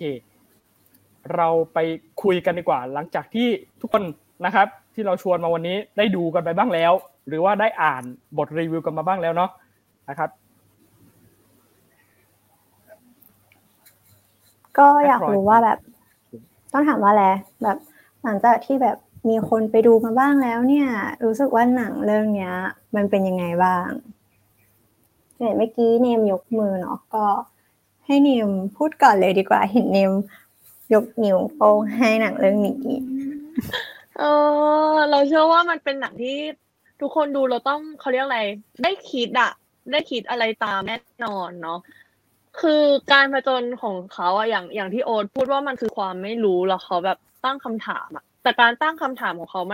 มันชวนให้ทุกคนฉุกคิดขึ้นมามันอาจจะเป็นเพราะว่าความคุ้นชินที่เขาอยู่ในสังคมเดิมในวัฒนธรรมเดิมๆได้รับการกล่อมเกลาได้รับการปลูกฝังเพราะว่าแบบนี้ต้องเป็นแบบนี้ศาสนาไหนเป็นแบบไหนเนาะแต่พอคนเริ่มตั้งคำถามอะมันก็กลายเป็นว่าแล้วสิ่งที่พระเจ้าของแต่ละศาสนาตกลงเขาสอนกันมาแบบนี้จริงๆหรอเนาะมันเป็นอะไรที่แบบว่าสอนให้คนแบบรู้สึกตั้งคำถามแล้วก็แบบเป็นอะไรที่ค่อนข้างเสียดสีสังคมอยู่แดงอยู่เหมือนกันนะแบบหลายๆฉากเลยในหนังอยากฟังคนอื่นๆพูดบ้างเดี๋ยวจะพูดแบบพูดเลยแก้มบูมป่ะก็เหมือนเพิ่งไปคุยกับแก้มบูมมาว่าแบบดูเราร้องไห้ทั้งคู่เลยก็เลยอยากรู้ว่าแก้มบูมรู้สึกยังไงร้องไห้เพราะว่ามันมีความแบบคือเราจะไม่ได้ชอบเน้นโฟกัสเรื่องเนื้อหาอะไรขนาดเราชอบดูมูดตัวละครมากกว่าแต่ว่าก็ได้สาระดีนะเรื่องเนี้ยทำให้เราตั้งคำถามเหมือนที่พี่เนมพูดเลยจริงๆคือเหมือนใช่ด้วยความที่เขาไม่รู้อะแล้วแบบเขากล้าลองกล้าทำอะไรที่แบบบางทีเราก็ไม่กล้าเราดูอย่างมีฉากหนึ่งชอบมากเลยที่เอาสติกเกอร์เทปมาแปะหน้าเพื่อกันคนตบหน้าหูแล้วแบบแล้วลองมาคิดดูว่าถ้าเราไปทำอย่างนั้นจริงๆในชีวิตจริงคนจะบอกว่าเราแปลกอะไรเงี้ยแต่ด้วยความที่มันหนังอะเนาะแล้วก็เป็นเขาที่แบบมาจากที่ไหนก็ไม่รู้แล้วก็มาลองทำอะไรอย่างเงี้ยมันแปลกตรงที่ว่าทำไมเราถึงไม่กล้าตั้งคำถามแบบเขาบ้างก็ไม่รู้เหมือนกันว่าถ้าตั้งแล้วจะเป็นยังไงนะคะแต่ว่าหนังก็ทำให้เราเห็นนะว่าการตั้งคำถามอะไม่ได้ผิดขนาดนั้นเพราะเราตั้งกับตัวเองใช่แล้วมันก็ทำให้เห็นความจริงหลายๆอย่างเลยว่าแบบสิ่งที่ได้ยินมาอย่างจากแบบท่านผู้ศักดิ์สิทธิ์พูดอ่ะเขากรอกหูเราอย่างเงี้ยบางทีอาจจะไม่ใช่เรื่องจริงก็ได้มันทำให้เราแบบต้องมีวิจารณญาณเรื่องเนี้ยมากขึ้นนะการตั้งคำถามก็เลยไม่ผิดใช่วันนี้ค่ะเพราะฉะนั้นเราจะไปในมุมของคนที่เขาศึกษาวัฒนธรรมอินเดียมาอย่างโชคโชนนะคะว่าในแบบอินเดียเนี่ยมันแบบเต็มไปด้วยความหลากหลายทางด้านศาสนาแล้วก็วัฒนธรรมมากๆอยากรู้ว่าทำไมมันถึงแบบเขาเรียกอะไรอ่ะทำไมมันถึงแบบมีอะไรที่มันศาสนาที่มันเยอะแล้วทำไมคนถึงแบบไม่ได้คิดที่จะออกมาตั้งคำถามเหมือนในตัวละครเรื่องนี้ก็พี่กายน่าจะตอบได้นะคะโอเคถ้าพูดว่าศาสนาเนี่ยไม่เกี่ยวกับการตั้งคำถามเนี่ยอาจจะไม่ถูกซะทีเดียวเนาะเพราะการกำเนิดขึ้นมาของศาสนาใหม่ๆโดยเฉพาะศาสนากลุ่มปฏิเสธภเวทเนี่ยมันก็เกิดจากการพยายามตั้งคำถามของคนในยุคร่วมสมัยพุทธกาลถูกไหมว่าเฮ้ยชีวิตคืออะไรโลกคืออะไรกรรมเป็นยังไงผลของกรรมเป็นยังไงที่ว่าคนในแต่ละยุคสมัยเขาก็พยายามตั้งคำถามแล้วก็พยายามหาคำตอบเกี่ยวกับโลกเกี่ยวกับชีวิตเกี่ยวกับธรรมชาติต่างๆเนี่ยในรูปแบบของตนเองอาจจะมีกลุ่มนักคิดพยายามสรรหาคำอธิบายแบบนึงเราอยู่ในโลกยุคปัจจุบันที่มีความเจริญก้าวหน้าทางเทคโนโลยีถูกไหมเราอาจจะมองเห็นว่าการให้คำอธิบายในเรื่องต่างๆเนี่ยมันจะต้อง based on วิทยาศาสตร์สิ่งที่มันพิสูจน์ได้ อะไรอย่างเงี้ยเนาะแต่ถ้าเกิดว่าเราพูดในมุมมองของศาสนาและความเชื่อรวมถึงประเด็นต่างๆที่มันที่วิทยาศาสตร์ยังพิสูจน์ไม่ได้เนี่ยถ้าเราพูดเรื่องศาสนาพูดเรื่องความเชื่อเนี่ยยังไงเรื่องความคิดจิตใจการนับถือหรือว่าความศรัทธาอะไรบางอย่างเนี่ยมันก็เป็นสิ่งนึงเหมือนกันที่เราแบบไม่สามารถปฏิเสธหรือว่าแยกกันออกไปได้อย่างเด็ดขาดเนาะในการพูดถึงประเด็นทางศาสนาเนาะดังนั้นถามว่ากลุ่มคนที่เชื่อมีไหมก็มีกลุ่มคนที่ไม่เชื่อมีไหมก็มีกลุ่มคนที่ตั้งคำถามต่อศาสนาใดศาสนาหนึ่งในแต่ละยุคมีไหมก็มีระบุวรรณะที่สืบทอดมาอย่างยาวนานวันหนึ่งมันเคยถูกตั้งคำถามไหมเคยถูกท้าทายไหมแต่มันก็ไม่ใช่ว่าจะหายไปเนาะดังนั้นเนี่ยอะไรที่เป็นเกี่ยวข้องกับความเชื่อทางศาสนามีอะไรที่มีความยึดโยงกับความคิดจิตใจ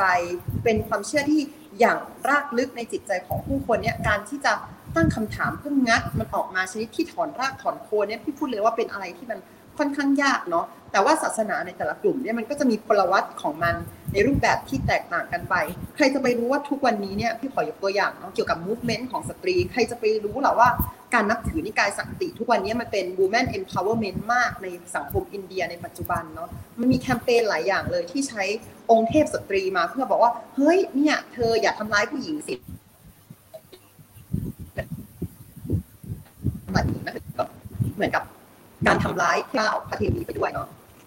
ประมาณนั้นนะครับเป็นคำตอบที่ดีมากๆเลยนะคะพี่โอ๊ตอีกสักหนึ่งคนไหมก่อนจะไปสู่สกู๊ปที่เราเตรียมมาไว้ในวันนี้เราต้องพูดในมุมไหนน้องบุตรดีกว่าพี่ถามน้องบุตรละกันโอเคครับคือยอมรับก่อนว่ายังเรื่องนี้ผมยังดูจบนะครับแต่ว่าหลังจากที่ดูไปคือมันมีฉากนึงที่มันเหมือนเป็นการเค้าเรียกว่าเป็นการสะท้อนความคิดแบบยุคใหม่ๆอะไรแบบเนี้ยเหมือนที่แก้บุ๋มบอกว่าถ้าเกิดว่าเทพเนี่ยมันคุ้มครองเราได้จริงแล้วก็เอาสติ๊กเกอร์มาแปะที่แก้มดิคุณจะกล้าตบเราหรือเปล่าแบบเนี้ยแล้วทีเนี้ยด้วยความที่หนังมันก็เค้าเรียกว่าเสียดสีศาสนาในอินเดียดีกว่าเพราะว่าหนังนี้มันเป็นหนังที่สร้างในอินเดียเนี่ยแล้วทีเนี้ยคนอินเดียเขาก็จะเป็นคนที่เขาเรียกไงแบบเขาเคร่งกับวัฒนธรรมมากแบบมากสุดๆจริงๆคือพวกพราหมณ์ฮินดูอะไรมันแทบจะอยู่ทุกที่ของชีวิตเขาเลยแบบขนาดที่ว่าผมเคยได้ยินจากเพื่อนคนอินเดียครับเขาเคยบอกว่าศาสนาของอินเดียมันมีอยู่ทุกที่จริงๆขนาดที่ว่าทุกสิ่งทุกอย่างที่เราเห็นทุกวันนี้มันจะมีเทพประจำของมันอยู่เลยแบบเนี้ยแล้วพอแบบมาถึงยุคใหม่ๆแบบเนี้ยคนก็จะตั้งคำถามว่าเอ้ยสิ่งเหล่านั้นที่คุณพูดมามันจริงหรือเปล่าแต่ว่ามันก็จะมีคนบางกลุ่มที่ว่าเขาเรียกว่าไงอ่ะพอเราตั้งคำถามกับความเชื่อเก่าๆอะไรแบบเนี้ยมันก็จะมีคนกลุ่มนั้นเขาบอกว่าเราเป็นพวกนอกรีด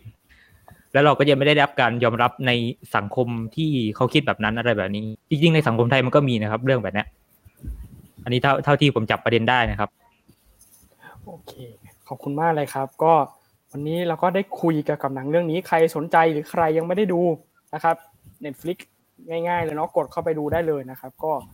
จริงๆแล้วสาระทั้งหมดที่เราคุยกันวันนี้เนี่ยมันก็แสดงเห็นแล้วว่าหนังเรื่องนี้เนี่ยมันไม่ใช่หนังที่ไปยัดเยียดหรือว่าไปบีบคั้นไม่ได้ไปลบหลู่ศาสนาแต่อย่างใดนะครับแต่ว่ามันเป็นการตั้งคำถามมากกว่าเนาะนี่คือคีย์เวิร์ดที่สำคัญนะว่าไอ้ความเชื่อไอ้ระบบสังคมระบบวัฒนธรรมอะไรที่ฝังรากอย่างลึกอยู่ในสังคมเนี่ยมันเป็นยังไงนะครับก็อยากให้ทุกคนได้ดูกันนะครับแต่ก่อนจะจากกันไปขึ้นเรื่องใหม่เนี่ยขออนุญาตป้ายยาก่อนนิดนึงนะครับวันนี้ชมรมพลเมืองโลกเตรียมสกู๊ปพิเศษเพื่อที่จะให้ดูหนังอีก2เรื่องแล้วกันที่คุณราชุมาฮิลานีเนี่ยเหมือนกับสร้างขึ้นมาผลิตขึ้นมาเนาะซึ่งก็เป็นหนังเสียดสีสังคมอีก2เรื่องเหมือนกันที่คิดว่าทุกคนน่าจะชอบนะครับเรื่องแรกนะครับก็คือเรื่อง3 Idiots นะครับหรือชื่อภาษาไทยใช้ชื่อว่า3อัจฉริยะปัญญาอ่อนนะครับก็เรื่องนี้เนี่ยจริงๆแล้วเคยอยู่ใน Netflix มาก่อนเนาะแต่ว่าตอนนี้เนี่ยไม่อยู่แล้วโดนถอดไปแล้วนะครับเรื่องนี้เป็นเรื่องที่เสียดสีระบบการศึกษานะครับก็หนังเนี่ยเล่าเกี่ยวกับนักศึกษากลุ่มนึง3คนนี้เป็นนักศึกษาวิศวกรรมหมดเลยนะครับซึ่งตัวเอกของเรื่องก็คือคุณผู้ชายคนเดิมนะครับคุณอาเมียข่านเล่นอีกแล้วเป็นพระเอกนะครับ เขาได้รับบทเป็นราโชดัสนะครับก็เป็นคนที่คิดไม่เหมือนใครชอบพูดชอบเล่าทุกอย่างให้มันเป็นเรื่องง่ายนะครับแล้วก็ไม่ใช่แบบว่าคนที่ท่องจำแต่หนังสือหรือว่าตำราอะไรเท่านั้นแล้วก็มาพูดให้คนนี้ฟังแต่ว่าเป็นคนที่แบบมีทักษะในการช่างสังเกตมีทักษะในการประยุกต์ใช้ในชีวิตจริงนะครับก็เป็นตัวละครหนึ่งที่สร้างออกมาเพื่อที่จะบอกว่าเนี่ยคนที่เก่งเนี่ยต้องเป็นคนอย่างไหนหรือเป็นคนแบบไหนนะครับไม่ใช่แค่พูดหรือว่าท่องไปอย่างเดียวเนาะก็แล้วก็คนต่อมาเนี่ยนะครับคือคุณราจูนะครับถ้าผมจำไม่ผิดน่าจะเป็นคนขวานะครับคนนี้เนี่ยนะครับเป็นคนที่มีฐานะยากจนแต่ว่าเลือกที่จะสอบวิศวะเพราะว่าสังคมพ่อแม่คนอื่นคาดหวังให้ตัวเองเนี่ยเรียนวิศวะให้ได้นะครับแล้วคนที่3นะคือคุณฟาฮานคือคนนี้นะครับเป็นคนที่ชอบถ่ายรูปมากแต่ว่าที่บ้านก็บังคับเหมือนกันว่าแกต้องเรียนวิศวะเพราะแกจะเป็นอาชีพที่ดีในสังคมนะครับก็เรื่องนี้เนี่ยเล่าผ่าน3ตัวละครนี้เลยในรั้วมหาวิทยาลัยว่าไอ้ความฝันความจริงสถานการณ์นู่นนี่นั่นที่บีบบังคับให้3คนนี้ต้องเป็นคนที่โง่อะครับในสังคมในคนอื่นที่เขามองนะครับแต่ในความเป็นจริงแล้ว3คนนี้มีอะไรบางอย่างหรือมีความสามารถอะไรบางอย่างนะครับที่เขาไม่ได้แสดงถูกที่ถูกเวลาแค่นั้นเองเขาไม่ได้เป็นคนโง่แต่ว่าเขาเป็นคนที่โดนสังคมโดนระบบการศึกษากดทับเอาไว้นะครับซึ่งเรื่องนี้ก็รับรองว่าหัวเราะน้ำตาไหลกินใจเช่นเดิมนะครับใครสนใจก็อยากดูการเสียสีการศึกษาขออภัยครับก็เชิญเรื่องนี้เลยนะครับอีกหนึ่งเรื่องก็คือเรื่องซานจู้นะครับชื่อภาษาไทยก็คือซันจู้เลยนะครับชื่อซานจู้นี่แหละซานจู้เนี่ยนะครับเป็นภาพยนตร์ที่เล่าชีวประวัตินะครับไม่ได้เกี่ยวกับ2เรื่องนั้นแหละ2เรื่องนั้นไม่มีอะไรเป็นชีวประวัติเลยแต่เรื่องนี้เป็นชีวประวัตินะครับเป็นชีวประวัติของนักแสดงคนนึงของอินเดียนะครับชื่อว่าคุณซานเจดัตนะครับซานเจดัตซึ่งคุณซานเจดัตเนี่ยพ่อเขาเป็นพระเอกที่แบบว่าชื่อดังมากเป็นพระเอกแบบมีชื่อเสียงของอินเดียนะครับแต่ว่าเขาเนี่ยในฐานะลูกชายเขามีปัญหาเกี่ยวกับการติดคุกติดตารางเพราะว่ามีคดีเกี่ยวกับยาเสพติดแล้วก็อีกคดีนึงที่เป็นคดีที่สะเทือนขวัญมากคือคดีเขาเรียกอะไรทรราชนะครับเป็นปัญหาแบบการเมืองเป็นคนผู้ก่อการร้ายของรัฐอย่างนั้นเลยนะครับก็หนังเรื่องนี้เนี่ยถ่ายทอดเรื่องราวชีวประวัติของคุณคนนี้ในแต่ละยุคแต่ละสมัยแต่ละอายุของเขาเนี่ยเห็นไหมว่ามีทุกรูปเนี่ยก็คือทุกอายุของเขาเลยจริงๆนะครับซึ่งภาพยนตร์เรื่องนี้ก็เสียดสีเช่นกันนะครับเสียดสีเรื่องของสื่อเรื่องของการสื่อสารมวลชนต่างๆที่คนคนหนึ่งนะครับจะไม่มีชีวิตที่ดีกว่านี้ได้แค่ตัวหนังสือแค่นั้นหรอเนี่ยเรื่องนี้คือคำตอบหรือคนคนนึงเนี่ยจะโดนสังคมตราหน้าว่าเป็นคนเลวเพียงเพราะเครื่องหมายคำถามบนหน้ากระดาษหนังสือพิมพ์แค่นั้นหรอชีวิตคนคนนึงจะพังได้เพราะหนังสือพิมพ์หรออะไรอย่างเงี้ยนะครับหนังเรื่องนี้พยายามตั้งคำถามแบบนั้นเลยว่าสื่อเนี่ยมันมีผลต่อชีวิตของเรามากขนาดไหนแล้วคนเนี่ยก็เชื่อเรื่องราวเหล่านี้โดยไม่รู้ความจริงเลยว่ามันเป็นยังไงนะครับซึ่งคุณซานเจดัตเนี่ยในเรื่องนะครับเขาไปขอให้ผู้หญิงคนนึงเป็นคนเขียนชีวประวัติให้เขาใหม่เพราะว่าเขาไม่อยากเป็นคนไม่ดีอะครับของสังคมซึ่งตอนแรกก็เหมือนจะยอมไม่ยอมซึ่งคุณซานเจดัตเนี่ยก็เล่าประวัติของตัวเองตั้งแต่ต้นจนจบเลยนะครับว่าตัวเองประสบอะไรมาบ้างเจออะไรมาบ้างก็เรื่องนี้ต้องดูนะครับอีกเรื่องนึงเพราะว่าจะได้รู้เลยว่าตัวหนังสือเนี่ยมันฆ่าคนได้จริงๆนะเปลี่ยนชีวิตคนคนนึงได้จริงๆแล้วรับรองว่าตลกก็ตลกเกินแล้วก็น้ำตาไหลก็น้ำตาไหลแบบว่าสุดขีดเลยนะครับนี่เป็นภาพยนตร์อินเดียสมัยใหม่ที่ชมรมพลเมืองโลกและพลเมืองอาเซียนแนะนำครับโอเคสุดยอดเป็นหนังดีๆทุกเรื่องเลยนะคะพี่โอ๊ตจริงครับไปหัวข้อต่อไปเลยครับพลอยหัวข้อต่อไปเนี่ยต้องบอกก่อนว่าพลอยอาจจะไม่ชำนาญมากนะเพราะว่าหัวผีมากๆก็คือ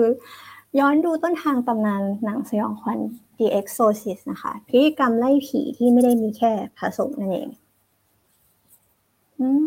หนังเรื่องนี้ก็เป็นยังไงพี่โอ๊ตขอเล่าเรื่องราวคร่าวๆก่อนที่จะเริ่มคุยกันนู่นนี่นะครับภาพยนตร์เรื่องนี้ Exorcist ฉายเมื่อปี1973นะครับก็ถ้าใครดูเนี่ยทุกคนก็เชื่อว่าขนพองสยองกล้าวเหมือนกันเพราะว่ามีฉากกลับหัวในตำนานไปอยู่ข้างหลังนะรวมถึงฉากสั่นเตียงนู่นนี่นั่นนะครับก็ภาพยนตร์เรื่องนี้เนี่ยหลายคนอาจจะยังไม่รู้ว่ามีการสร้างมาจากเรื่องจริงนะครับ เช่นเดียวกันกับภาพยนตร์ที่ฉายอยู่ในตอนนี้เนาะที่คนกำลังพูดถึงกันก็คือเรื่อง The Conjuring นะครับที่ก็สร้างมาจากเรื่องจริงเช่นเดียวกันนะครับแต่ว่าเรื่องนี้เนี่ยเป็นต้นทางเลยเพราะว่าก่อนหน้านั้นเรื่องของฉากไล่ผีฉากการกระทำอะไรบางอย่างเพื่อที่จะเอาปีศาจออกจากร่างคนเนี่ยนะครับยังไม่มีการทำเป็นกิจจลักษณะนะครับจนกระทั่งเรื่องนี้แหละนะครับเป็นตัวแบบว่าเปิดให้เลยว่านี่ฉากไล่ผีของจริงต้องแบบนี้นะครับก็เรื่องราวของภาพยนตร์เรื่องนี้นะครับเขาเอามาจากเด็กชายนะครับซึ่งในเรื่องอาจจะเป็นเด็กผู้หญิงกันแต่เรื่องนี้เป็นเด็กชายนะครับก็มีการหยิบยกเหตุการณ์ที่เกิดขึ้นของเด็กชายอายุ14ปีชื่อร็อบบี้มานฮามนะครับซึ่งเป็นคนที่ถูกปีศาจนะครับเข้าสิงก็มีการทำพิธีไล่ผีโดยคริสตจักรนะครับโดยคุณพ่อเรมอนด์บิชอปนะครับก็มีการเขียนบันทึกอะไรต่างๆแล้วก็หนังสือเล่มนั้นเป็นหนังสือเล่มหนึ่งที่ขายดีมากๆนะครับชื่อว่าPossessed The True Story of an Exorcism นะครับก็ภาพยนตร์เรื่องนี้ก็มีเนื้อหาที่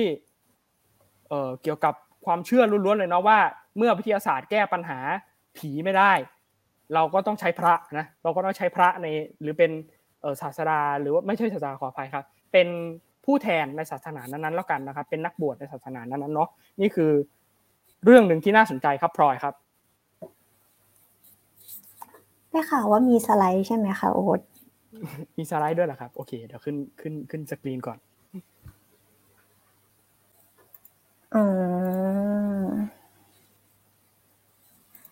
มีคนบอกว่าสร้างมาจากเรื่องจริงคือประโยคที่น่ากลัวที่สุดในหนังสยองขวัญจริงเพราะว่าเราก็กลัวมากเรื่องนี้ดูไม่ได้ก็ต้องไปถามคนที่ดูแล้วว่ามีความรู้สึกยังไงเนาะพี่ถามน้องลีละกันดูหนังเรื่องนี้จบแล้วเป็นยังไงคะครับผมก็โดยหนังเรื่องนี้มันเป็นหนังถือว่าเก่ามากแล้วนะเพราะว่าเป็นประมาณปี1970กว่านะครับโดยไอ้หนังเรื่องนี้ผมเห็นว่าแม้แต่ในฉากการไล่ผีเนี่ยแม้แต่เค้าเรียกอะไรนะบาทหลวงที่ทำอ่ะบางทียังทำไม่ได้เลยครับแบบแม้ว่าแต่แบบการถือไม้กางเขนการสิ่งที่เราคิดว่าเราจะทำได้เนี่ยมันก็ทำไม่ได้เลยแล้วแบบทำให้เรื่องร้ายๆเนี่ยมันทวีความรุนแรงมากขึ้นด้วยแบบเช่นไอ้ฉากหมุนคอแบบท้าทายการทำท่าสะพานโค้งในมันเป็นอะไรที่สยองขวัญมากครับเพราะว่าในเรื่องนั้นมันเป็นหนังเก่าแล้วแบบเอฟเฟกต์มันสมจริงหรือว่าแค่แม้ไม่ใช่ตัวผีก็ตามมันจะมีเรื่องของการมีเรื่องคดีฆาตกรรมในนั้นด้วยครับก็คือแบบว่าบางทีมันก็อาจจะมีฉากที่แบบรุนแรงตามสไตล์หนังเก่าแบบมีเลือดมีอะไรเขาก็มาเซ็นเซอร์ให้แล้วก็ผมได้เห็นว่าความมันจะมีเหมือนฉากที่ว่าความตกต่ำของแบบของบาทหลวงคือบาทหลวงเขาพยายามเอาสิ่งที่เขาเชื่อที่สุดในชีวิตทั้งชีวิตเขาเนี่ยเขาเรียนรู้เรื่องนี้มาเพื่อรอจังหวะนี้แหละในการใช้แต่มันดันใช้ไม่ได้เลยไม่มีอะไรไปสามารถต่อต้านกับไอ้ผีตัวนี้ได้ปีศาจมันดันแข็งขึ้นเรื่อยๆแล้วแบบแม้แต่ความเชื่อที่เขาเชื่อมาทั้งชีวิตก็ยังทำอะไรไม่ได้เขาก็รู้สึกท้อใจผมเห็นว่ามันก็เป็นเรื่องท้อใจนะถ้าเราศึกษาอะไรบางอย่างมาแบบเราใช้เวลากับมันเยอะมากแล้วพอถึงเวลาที่จะได้ใช้แล้วแบบมันดันใช้ไม่ได้หรือแบบเราเข้าใจอะไรมาผิดอะไรอย่างนี้ก็แต่ประมาณนี้ถามใครต่อดีอะโอ๊ต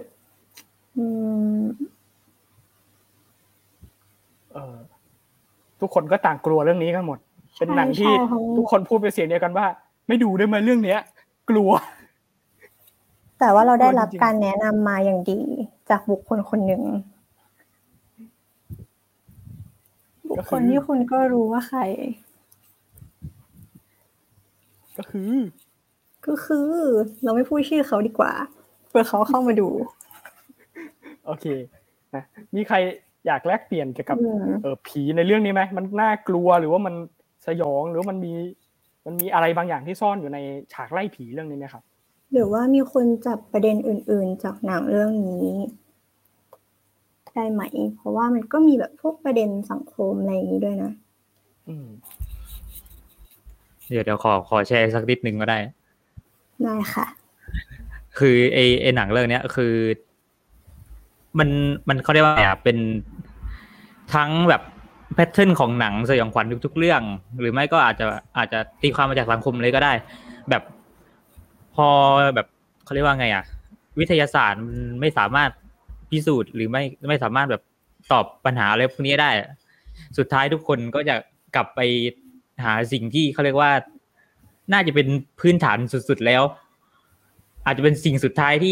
ที่แบบมันอาจจะเป็นที่พึ่งทางใจดีกว่าเรียกแบบนี้ก็คือแบบหันเข้าหาพวกสิ่งศักดิ์สิทธิ์หรือไม่ก็ศาสนาเพราะ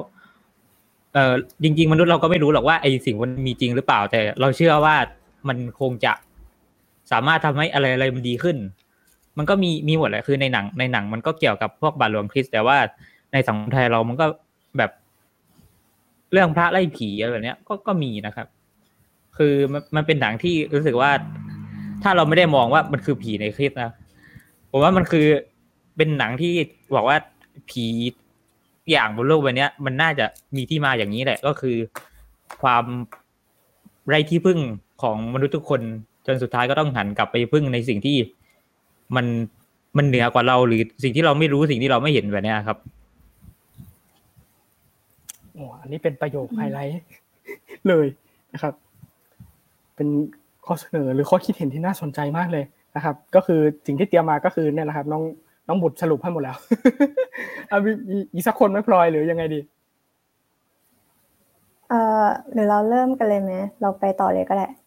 โอเคงั้นเราไปต่อที่หัวข้อถัดไปเลยละกันก่อนที่จะกลับมาคุยกันอีกรอบนึงเนาะนะครับซึ่งจริงๆประเด็นเนี้ยทุกคนน่าจะได้คุยหมดทุกคนน่าจะมีความเชื่อต่างกันด้วยนะครับก็คือเรื่องนี้เนี่ยมันเล่าเกี่ยวกับผีก็จริงนะครับแต่ว่าผีเนี่ยต้องมีที่ไปประเด็นคือผีไปไหนนะครับก็คือตายแล้วไปไหนนั่นแหละคำถามที่แบบว่าคลาสสิกมากแล้วทุกคนน่าจะมีคำตอบในหัวใจว่าตายแล้วไปไหนอ่ะนะไม่รู้เหมือนกันนะครับวันนี้ก็เลยเตรียมมา8เรื่องนะครับมาเล่าให้ฟังว่าตายแล้วไปไหนอ่ะในภาพยนตร์นะครับซึ่งจริงๆแล้วทำไมต้องเป็นเลข8นะครับคำตอบก็คือวันนี้เป็นที่8ไม่มีเหตุผลอื่นได้เนาะโอเคไปต่อกันเลยนะครับเงื่อนไขแรกครับเงื่อนไขแรกตายแล้วไปไหนนะครับตายแล้วก็กลับไปหาบรรพบุรุษเพื่อพบปะครอบครัวหรือว่าวงตระกูลของตัวเองนะครับเงื่อนไขนี้มาจากภาพยนตร์เรื่อง Black Panther นะครับก็เป็นตระกูล Marvel เนาะซึ่งก็เป็นภาพยนตร์แอคชั่นมีนู่นนี่นั่นเต็มไปหมดแต่ว่าสิ่งที่หนังเรื่องนี้ซ่อนไว้ก็คือโลกหลังความตายที่น่าสนใจมากๆนะครับเพราะว่ามีฉากนึงเนี่ยที่ทีชาร่ากับอีริกคิวมองเกอร์เนี่ยไปกินสมุนไพรรูปหัวใจเข้าไปแล้วก็เป็นการเพิ่มพลังเพิ่มนู่นนี่นั่นนะครับในช่วงที่สมุนไพรเนี่ยกำลังออกฤทธิ์อยู่เนี่ยปรากฏว่าเขามีการพูดถึงแดนบรรพชนนะครับหรือที่เรียกว่าไม่มีอะไรนะครับก็แดนบรรพชนเฉยๆขออภัยนะครับก็ในหนังก็แสดงเห็นว่าการกลับไปเนี่ยนะครับก็ได้เจอดินแดนที่เป็นดินแดนต้นกำเนิดของตัวเองได้มีการเจอ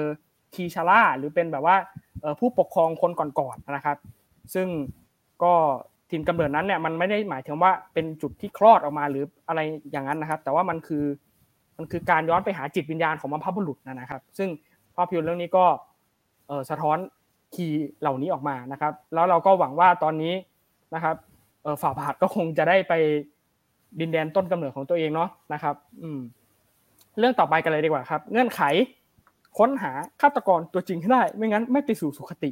นะครับอันนี้หยิบมาจากภาพยนตร์เรื่อง Ghost นะครับใช้ชื่อไทยว่าวิญญาณความรักความรู้สึกนะครับเป็นภาพยนตร์ที่ฉายในปี1990นำแสดงโดยแพทริกสเวซีและเดมี่มัวร์นะครับก็ภาพยนตร์เรื่องนี้เนี่ยชนะรางวัลออสการ์ถึง2รางวัลเลยนะครับเรื่องย่อของภาพยนตร์เรื่องนี้นะครับก็เกี่ยวข้องกับแซมกับมอลลี่ก็คือเขาเป็นแฟนกันนะครับเป็นคู่รักที่รักมากแต่ว่าอยู่มาวันนึงเนี่ยคุณแซมเนี่ยก็โดนอุบัติเหตุอะไรบางอย่างแล้วก็มีฉากนึงที่เหมือนคุณแซมจะวิ่งตามไปแต่ว่าร่างตัวเองยังอยู่ที่เดิมนะก็คือเป็นวิญญาณของเขาที่หลุดออกไปจากร่างแล้วก็ตายไปแล้วซึ่งมันก็มีฉากนึงที่เป็นลำแสงเนี่ยส่องลงมาเพราะเขาเชื่อว่าคนที่เป็นคนดีเนี่ยจะมีลำแสงลงมารับให้เราขึ้นไปอยู่ข้างบนนะครับแต่คุณแซมเนี่ยเลือกที่จะไม่ไปเพราะว่าเขาต้องหาให้ได้ก่อนว่าใครเนี่ยฆ่าเขาใครเป็นฆาตกรที่ฆ่าเขานะครับซึ่งมอลลี่เนี่ยตัวมอลลี่ไม่เห็นคุณแซมเลยนะเพราะว่าท ทั้งเรื่องเนี่ยก็คือไม่มีการเห็นกันมีเพียงคนเดียวที่เห็นก็คือเป็นร่างทรงซึ่ง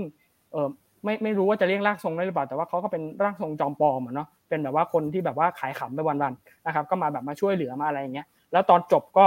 อยากให้ทุกคนไปดูนะครับก็สมชื่อมันนะวิญญาณความรักแล้วก็ความรู้สึกนะครับเรื่องต่อไปนะครับ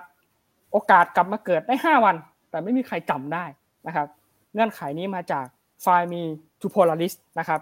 ก็ขอเพียง5วันให้ฉันรู้หัวใจเธอชื่อภาษาไทยเพราะมากเลยนะครับเรื่องนี้เนี่ยก็เล่าเรื่องราวของขอเป็นชายตาบอดคนนึงแล้วกันแล้วก็เป็นใบ้ด้วยนะครับก็คือผู้ชายคนนี้เนี่ยนะครับซึ่งเขาก็เป็นคนที่ทำงานเกี่ยวกับการพิมพ์อักษรเบลนะครับสำหรับผู้พิการทางสายตาอยู่ในโรงพยาบาลแล้วก็เจอกับนางพยาบาลคนนี้ซึ่งเขาก็แบบแอบตกหลุมกันแอบมีใจให้กันแต่ว่าในท้ายที่สุดผู้ชายเนี่ยก็ประสบอุบัติเหตุอะไรบางอย่างแล้วก็เสียชีวิตไปโดยที่เขายังไม่ทันได้บอกรักผู้หญิงเลยนะเป็นเรื่องที่น่าเศร้ามากนะครับแต่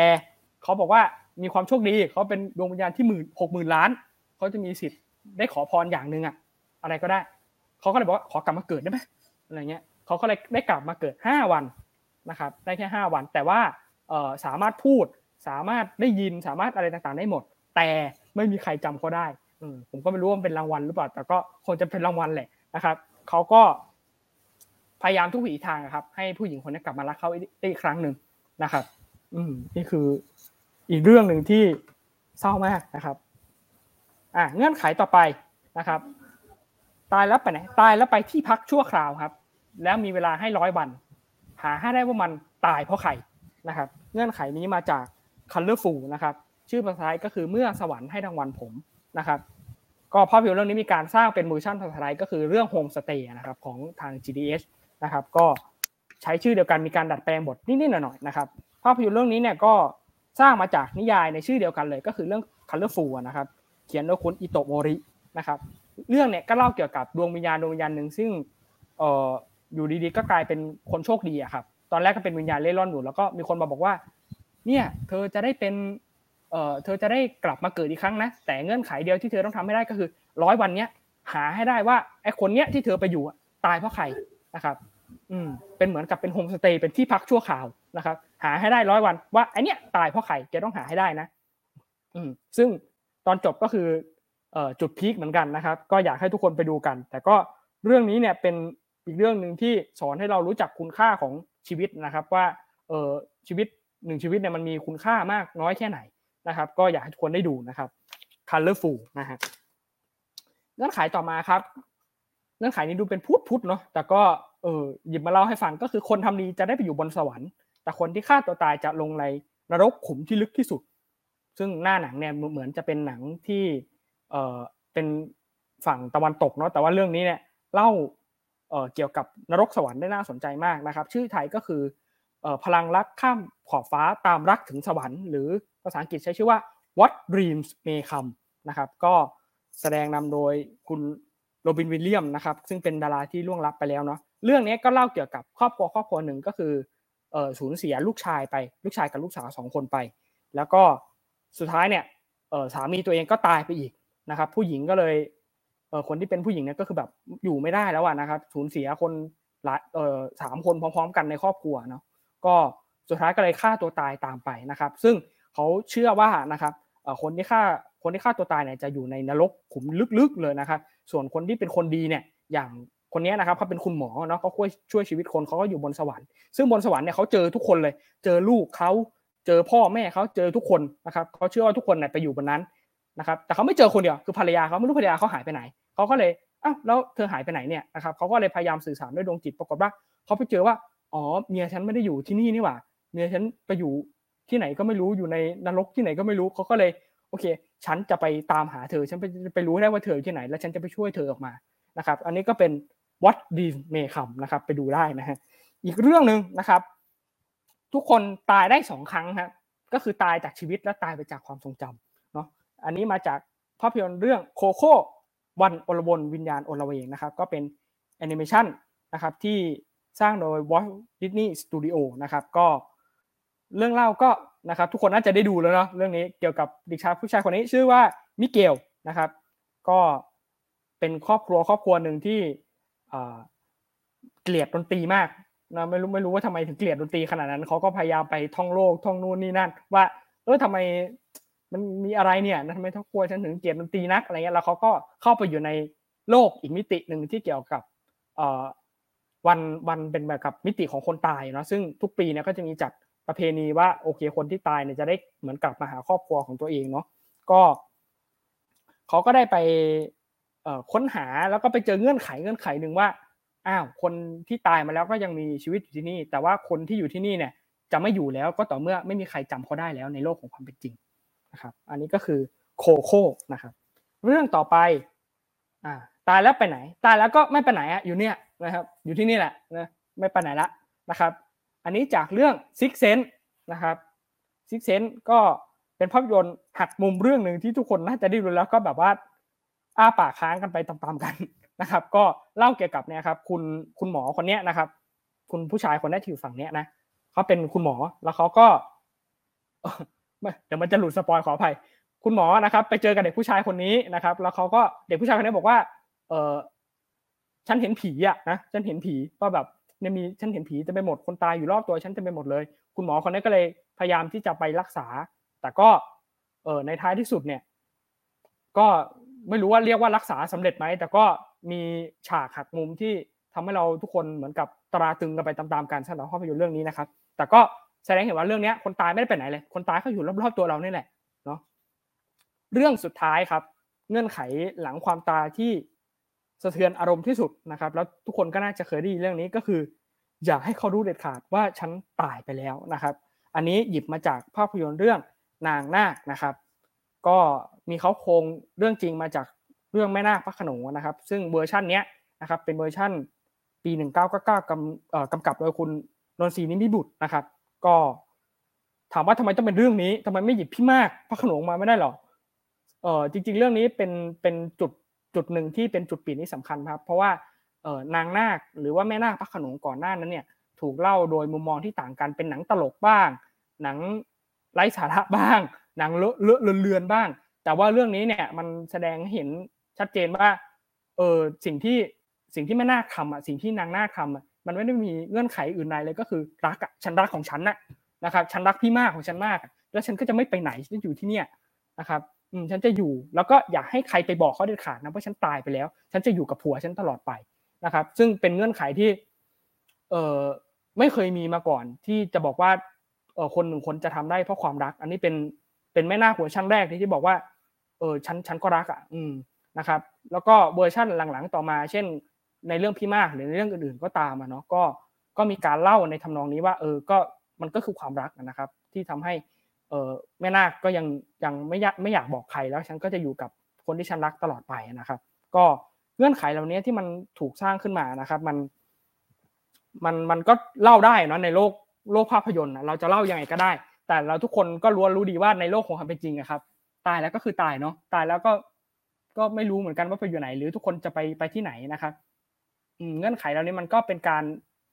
กำหนดเฉยๆว่าจินตนาการของโลกหลังความตายนั้นมันคงจะมีที่นี้มั้งมันคงจะมีที่นี้นะครับแต่ในความจริงเราคงไม่อยากจะสูญเสียใครเนาะความตายเป็นเรื่องที่สร้างบาดแผลสร้างผลกระทบอย่างใหญ่หลวงต่อจิตใจของทุกคนนะครับก็ชมรมพลเมืองโลกก็หยิบสกู๊ปนี้มาฝากสั้นๆแต่เพียงเท่านี้ครับโอเคเชิญที่พลอยต่อเลยแล้วก็มาถึงเรื่องสุดท้ายของเราในคืนนี้เย็นนี้แล้วเนาะก็คือเรื่องเอฮิปัสซิโกหรือว่าคาเมนซีนั่นเองเรามีสไลด์ไหมก็คือว่าแต่ว่าเราต้องพูดก่อนว่าเอฮิปัสซิโกเนี่ยเป็นหนังเกี่ยวกับอะไรผมว่าแต่ก่อนจะเริ่มไปที่ไหนเนี่ยแนะนำอีกคนหนึ่งที่โผล่เข้ามาก่อน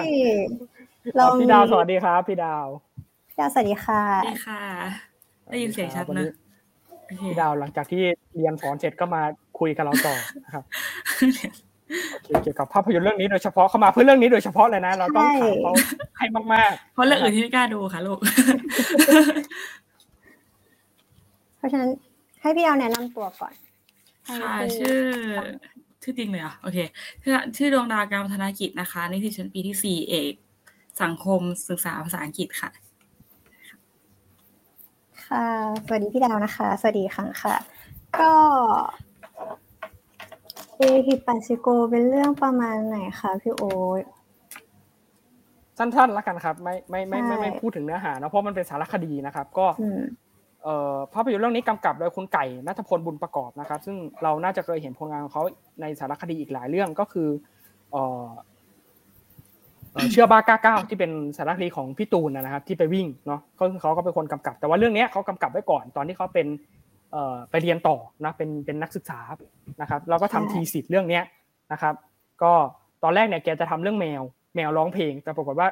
ก็ดีแล้วที่แกไม่ทำเรื่องแมวร้องเพลงแกมาทำเรื่องคาเมนซีให้เราได้ดูแล้วก็เป็นเรื่องนึงที่เกือบจะได้ไม่ได้ดูแล้วอะไรเนี่ยครับก็คาเมนซีสั้นๆนะครับมี subject คนนึงเพราะสารคดีจะมี subject เนาะ subject เขาก็คือชื่อป้าเพนถ้าผมจำไม่ผิดนะเขาก็ไปมองเกี่ยวกับคนในฐานะของคนที่ไม่รู้เกี่ยวกับวัดพระธรรมกายเลยว่ามันเกิดอะไรขึ้นนะในวัดแห่งนี้ถ้าเราพกความเชื่อว่าฉันจะไม่เชื่อหรอกวัดนี้เข้าไปเนี่ยจะรอดไหมหรือไม่รอดหรืออะไรอย่างเงี้ยนะมันก็มีความสองแง่สองงามในหลายๆแง่มุมนะครับซึ่งก็อย่างที่หัวข้อบอกเลยนะครับ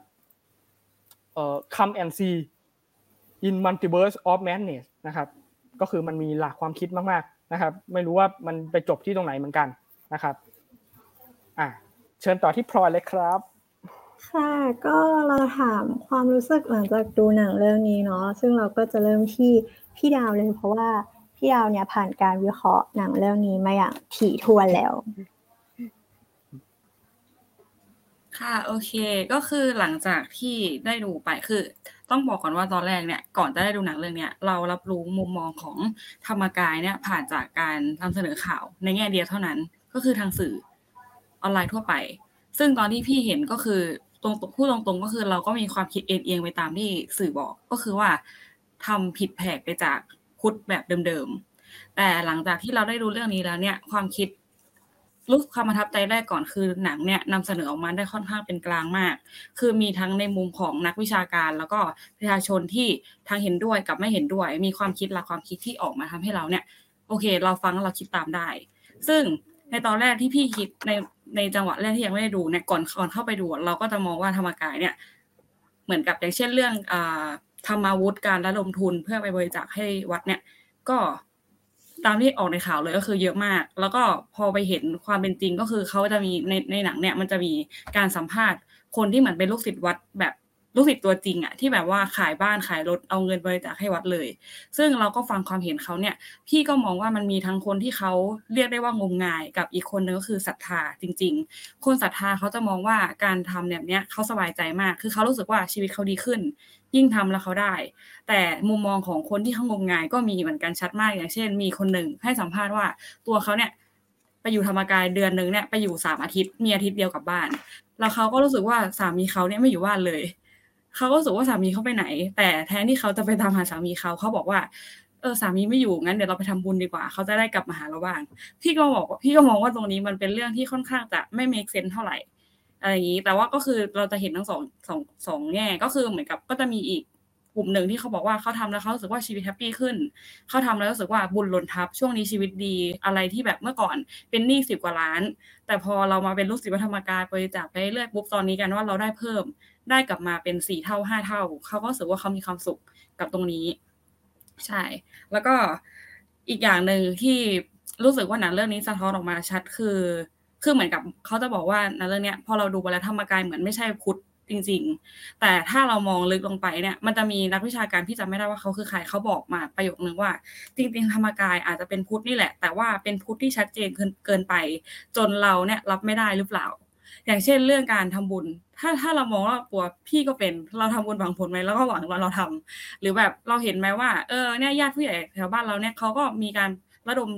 ดมทุนระดมทรัพย์เพื่อบริจาคบูรณาวัดอะไรอย่างนี้มันก็มีแค่ธรรมกายเขาออกจากอย่างเหมือนที่เห็นกำลังทรัพย์ที่เขาบริจาคอะไรเงี้ยค่อนข้างจะสูงพี่ก็มองว่าจริงๆแล้วบางอย่างโอเคบางอย่างบางคำสอนเช่นเรื่องนิพพานเขาอาจจะสอนไม่เหมือนพุทธเถรวาทเราที่บอกว่านิพพานไม่มีตัวตนแต่ธรรมกายสอนว่ามีตัวตนแต่ถ้าเรามองในอีกแง่อย่างเช่นเรื่องที่พี่ยกตัวอย่างไปก็คือเรื่องการทำบุญเพื่อหวังผลเนี่ยจริงๆแล้วตัวเราก็เป็นเหมือนกันไม่ได้ต่างจากเขาเลยแค่มันอยู่ในสเกลที่ต่างกันเท่านั้นค่ะประมาณนี้ใช่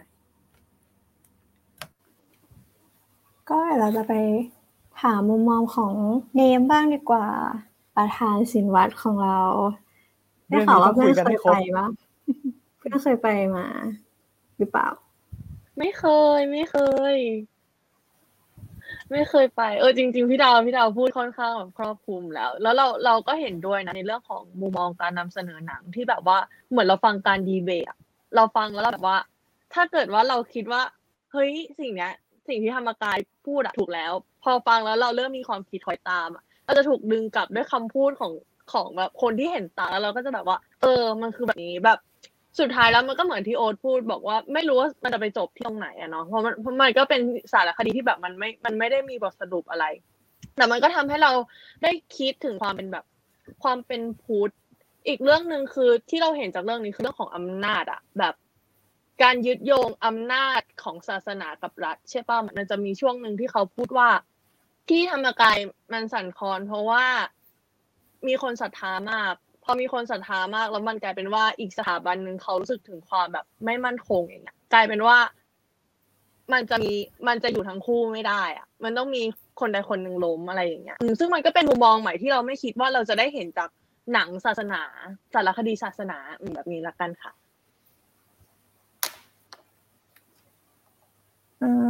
งั้นถามในมุมมองนิสิตฝึกสอนที่สอนวิชาพระพุทธศาสนาอย่างพี่กายนะคะว่าพี่กายรู้สึกยังไงว่าเกี่ยวกับหนังเรื่องนี้หรือว่าวัดธรรมกายโอเคเลยจากที่พี่ดูหนังเรื่องนี้เนาะพี่ก็เห็นด้วยกับเหมือนกับดาวเหมือนกับเนมเนาะว่าหนังเรื่องนี้เล่าได้ค่อนข้างเป็นกลางแล้วนำเสนอทั้งสองมุมมองอันนี้ที่อยากจะพูดเสริมขึ้นมาอีกเรื่องนึงก็คือพูดถึงเรื่องเกี่ยวกับความศรัทธาแน่นอนว่าถ้าพูดถึงในประเด็นของศาสนาเนี่ยเราเลี่ยงไม่ได้เลยใช่ไหมว่าเราจะพูดถึงเรื่องอะไรที่มันเป็นวิทยาศาสตร์หรือเป็นหลักการอย่างเดียวเนี่ยไม่ได้เนาะศาสนาเนี่ยมันต้องเป็นอะไรที่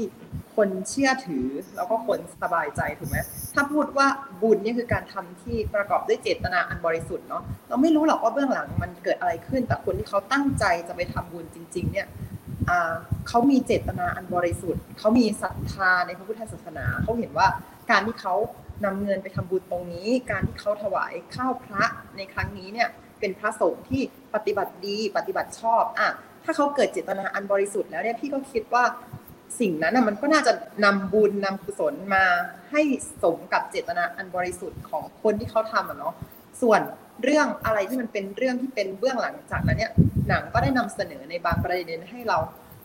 พอเราดูปุ๊บเราก็เราก็ได้คบคิดเราก็ได้ตั้งคำถามแต่ว่าเราก็ไม่ควรจะไปเบลมคนทุกคนที่เขาเข้าวัดนี้ว่าแบบเฮ้ยหลงเชื่องมงายหรือเปล่าแบบไปวัดนี้ไม่ดีแบบไปวัดอื่นสิวัดอื่นมีตั้งเยอะแยะวัดนี้ไม่ใช่พุทธแท้อะไรอย่างนั้นนะครับที่อยากให้มองกันถึงเจตนาอันบริสุทธิ์ของคนคนนึงที่เขาตั้งใจจะทำบุญเนาะในฐานะที่เขามองว่านี่แหละคือสุปฏิปันโนสำหรับเขาก็คือเป็นพระสงฆ์ผู้ปฏิบัติดีปฏิบัติชอบแล้วบางทีเขาอาจจะเห็นว่าการที่พระสอนนั่งสมาธิอย่างดีการที่พระเขียนหนังสือออกมาการที่พระทำสื่อการสอนสำหรับพุทธศาสนาอันนี้ก็อาจจะเป็นสิ่งหนึ่งที่เขามองและเขาอยากจะสนับสนุนเนาะก็อยากจะให้มองอย่างกว้างๆมองอย่างหลายๆมุมแล้วก็เคารพในความคิดเห็นในความเชื่อของบุคคลอื่นด้วยเนาะเพราะว่าเราอยู่ร่วมกันในสังคมแล้วมันเป็นไปไม่ได้หรอกที่เราจะคิดเหมือนกันในทุกเรื่องเราจะบังคับคนอื่นให้คิดเหมือนเราถูกไหมที่ว่าเรื่องนี้ก็เป็นอีกเรื่องสำคัญเนาะอีกเรื่องนึงที่หนังเนี่ยเสนอให้เห็นทั้งสองมุมมองเนาะว่ามีทั้งคนที่เชื่อมีทั้งคนที่ไม่เชื่ออะไรเนาะแต่ว่าเราก็ต้องอยู่ในสังคมเดียวกันเนาะก็ขอให้มีความเคารพซึ่งกันและกันด้วยนะครับอีกสักคนไหมพี่โอ๊ตหรือว่าเราจะไปต่อเลยเราน่าจะอยู่เรื่องนี้อีกสักหน่อยอยากฟังหลายๆความคิดเนาะอยากฟังทุกคนเลยงั้นไปที่น้องแก้มบูมดีกว่าหนังสำหรับเรื่องนี้ส่วนตัวดูแล้วไม่ค่อยเก็ตขนาดนั้นเพราะว่าเราก็โตมาแล้วเราก็ได้ยินข่าวเรื่องธรรมกายและพระธรรมชโยเนี่ยบ่อยได้ยินบ่อยแต่มักจะไม่ค่อยได้ยินเรื่องดีเท่าไหร่นะคะแบบเพราะว่าด้วยความที่มันดูเป็นพุทธพาณิชย์ อะไรอย่างนั้นเราก็เหมือนจะถูกปลูกฝังมานิดนึงว่าไม่ดีนะแต่แบบยิ่งมีคดีอะไรอย่างเงี้ยค่ะเราก็เลยเหมือนถูกฝังมาแล้วว่าไม่ดีแต่พอมาดูเรื่องเนี้ยเราเหมือนด้วยความที่มันเป็นกลางเราก็เลยเฮ้ยมันก็อาจจะไม่ได้แย่ว่ะมันก็มีมุมที่ดีนะดีในการแบบก็พึ่งพาวัดอะมันก็เป็นที่พึ่งทางจิตได้อย่างนึงอะมันแต่เราก็ว่าไม่ได้ว่าสิ่งที่คนที่เข้าไปปฏิบัติเนี่ยทำอยู่มันผิดหรือเปล่าเราจะไม่ตัดสินเขาตรงนั้นมันดีค่ะตรงที่ว่าเรามีวัดเป็นที่พึ่งทางจิตมันทำให้ใจเรานิ่งขึ้นนะอย่างน้อยมันก็ไม่ได้ไปส่งผลให้ทำเรื่องแย่ไปทำร้ายใครอ่ะแต่ว่าด้วยความที่เราได้ยินข่าวอะค่ะแบบตำรวจจับเขาอะไรเงี้ยแบบมีหมายจับ DSI อะไรเงี้ยเราก็เลยเหมือนถูกฝังความคิดอย่างหนึ่งไว้แล้วว่ามันต้องไม่ดีแน่เลยแต่พอมาดูหนังอะมันกลายเป็นว่าก็ได้กลับมาอยู่ตรงกลางแหละก็ไม่ได้มองว่าเขาแย่แค่เหตุผลหรือการกระทำบางอย่างของเขามันไม่ตรงกับเขาเรียกว่าอะไรไม่ตรงกับสไตล์หรือเทสเราขนาดนั้นประมาณนั้นค่ะค่ะขอบคุณค่ะงั้นพี่ไปที่น้องลีแล้วกันความคิดเห็นเกี่ยวกับหนังเรื่องนี้เป็นยังไงสารคดีก็จากก็ถ้าพูดต่อจากแง่มุมก็คือเราเติบโตมาในช่วงที่มีคดีข่าวข้อเนาะแล้วคดีที่มาก่อนหน้านี้ก็คือจะเป็นเหมือนคดีของหลวงปู่เนนคำหรือของเนนคำคือสองเรื่องนี้มีความเขาเรียกคลับคล้ายคลับคากันมันคล้ายกันก็คือเป็นการใช้พุทธศาสนาในเชิงพาณิชย์บางส่วนแต่สิ่งที่แสดงออกมานั้นอาจจะไม่เหมือนกันโดยที่ว่าของฝั่งพระธรรมกายนะเขาพยายามยึดเหนี่ยวแล้วก็พยายามเหมือนเป็นนิกายของเขาเองครับแบบว่าสร้างความเชื่อของเขาแบบก็มันก็ไม่ได้เป็นเรื่องแย่ก็คือเหมือนสร้างให้คนมายึดเหนี่ยวก็มีลูกศิษย์หลายๆคนก็ยึดเหนี่ยวเขาแต่ว่าถ้าเป็นฝั่งของเรื่องของเรียนคำเนี่ยก็คือเขาจะทำการ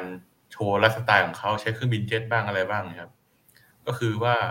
ถ้าเทียบกันสองเรื่องนี้ก็คือผมเห็นว่าก็คือคนศรัทธาก็คือในทางเดียวกันก็คือเอาทรัพย์สินไปมอบให้บ้างเพื่อแสดงความศรัทธาแต่ว่าตอนจบของสองเรื่องนี้คือมันก็ไม่เหมือนกันละเพราะว่าอย่างเนนคำนะเขาก็ไม่ใช่พระเนาะเขาก็เป็นเนนเขาก็ไม่มีอะไรเขาก็ต้องโดนจับแต่ว่าอย่างของวัดพระธรรมกายเนี่ยคือว่าเขาอาจผมมองว่าเขาอาจจะมัดความเชื่อมัดความศรัทธาไว้ได้ไม่ได้เหนียวแน่นกว่าทำให้มีผู้ศรัทธามากมายซึ่งมันก็ไม่ได้เพราะว่าว่าเขาก็ไม่ได้สอนให้ไปทำร้ายใครเขาก็ยังดำเนินทางว่า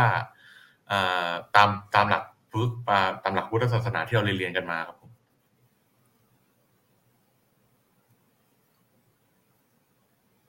ก็ผมก็แนวคิดได้ประมาณนี้ครับค่ะก็ปิดท้ายด้วยน้องบุตรเนาะได้ข่าวว่าเหมือนน้องบุตรก็ไม่นับถือพุทธด้วยใช่ไหมก็เลยอยากรู้แนวคิดของน้องบุตรอันนี้ผมไม่ได้มองเรื่องความเป็นศาสนาเท่าไหร่เรื่องนี้ผมมองว่ามันเป็นเรื่องของอุดมการณ์มากกว่าเรื่องเนี้ยคือไอศาสนากับอุดมการณ์มันมีความคล้ายกันอย่างนึงคือเราเชื่อในมันเราศรัทธาในมันใช่ไหมพี่แล้วมันก็จะมีแบบคนสองกลุ่มที่เชื่อแบบนึงก็พยายามพิสูจน์ว่าไอความคิดของอีกฝ่ายอ่ะมันผิดแต่ว่าอีกฝ่ายนึงที่เราไปโทษว่าเขาผิดเขาก็พยายามทำเหมือนกันว่าเราไม่ได้ผิดเราแค่ทำในแนวทางของเราแต่คุณมองว่าเราผิดทำให้แบบไอสารคดีเรื่องเนี้ยมันเป็นสารคดีที่แบ่งคนได้ดีอยู่เหมือนกันนะคือคนที่ไม่ได้คิดอะไรคือดูทั้งสองฝ่ายกับคนที่ต่อต้านความคิดของธรรมกายคือพวกที่มองว่าไอความดีแบบธรรมกายเนี่ยมันไม่ใช่ความดีแบบคุณขายบ้านขายรถขายแบบแทบจะหมดชีวิตแล้วเพื่อเอาไปทำบุญเนี่ยมันคือความดีหรือเปล่าเพราะว่าความดีนั้นมันก็ไปทำให้อีกฝ่ายแบบครอบครัวเขาเดือดร้อนมันจะยังเป็นความดีอยู่หรือเปล่าแต่อีกฝั่งนึงก็แบบฝั่งที่อีกฝั่งนึงเขาเรียกว่าไงฝั่งที่ศรัทธาในธรรมกายดีกว่าเขาก็จะบอกว่าก็สิ่งที่เราทำเนี่ยมัน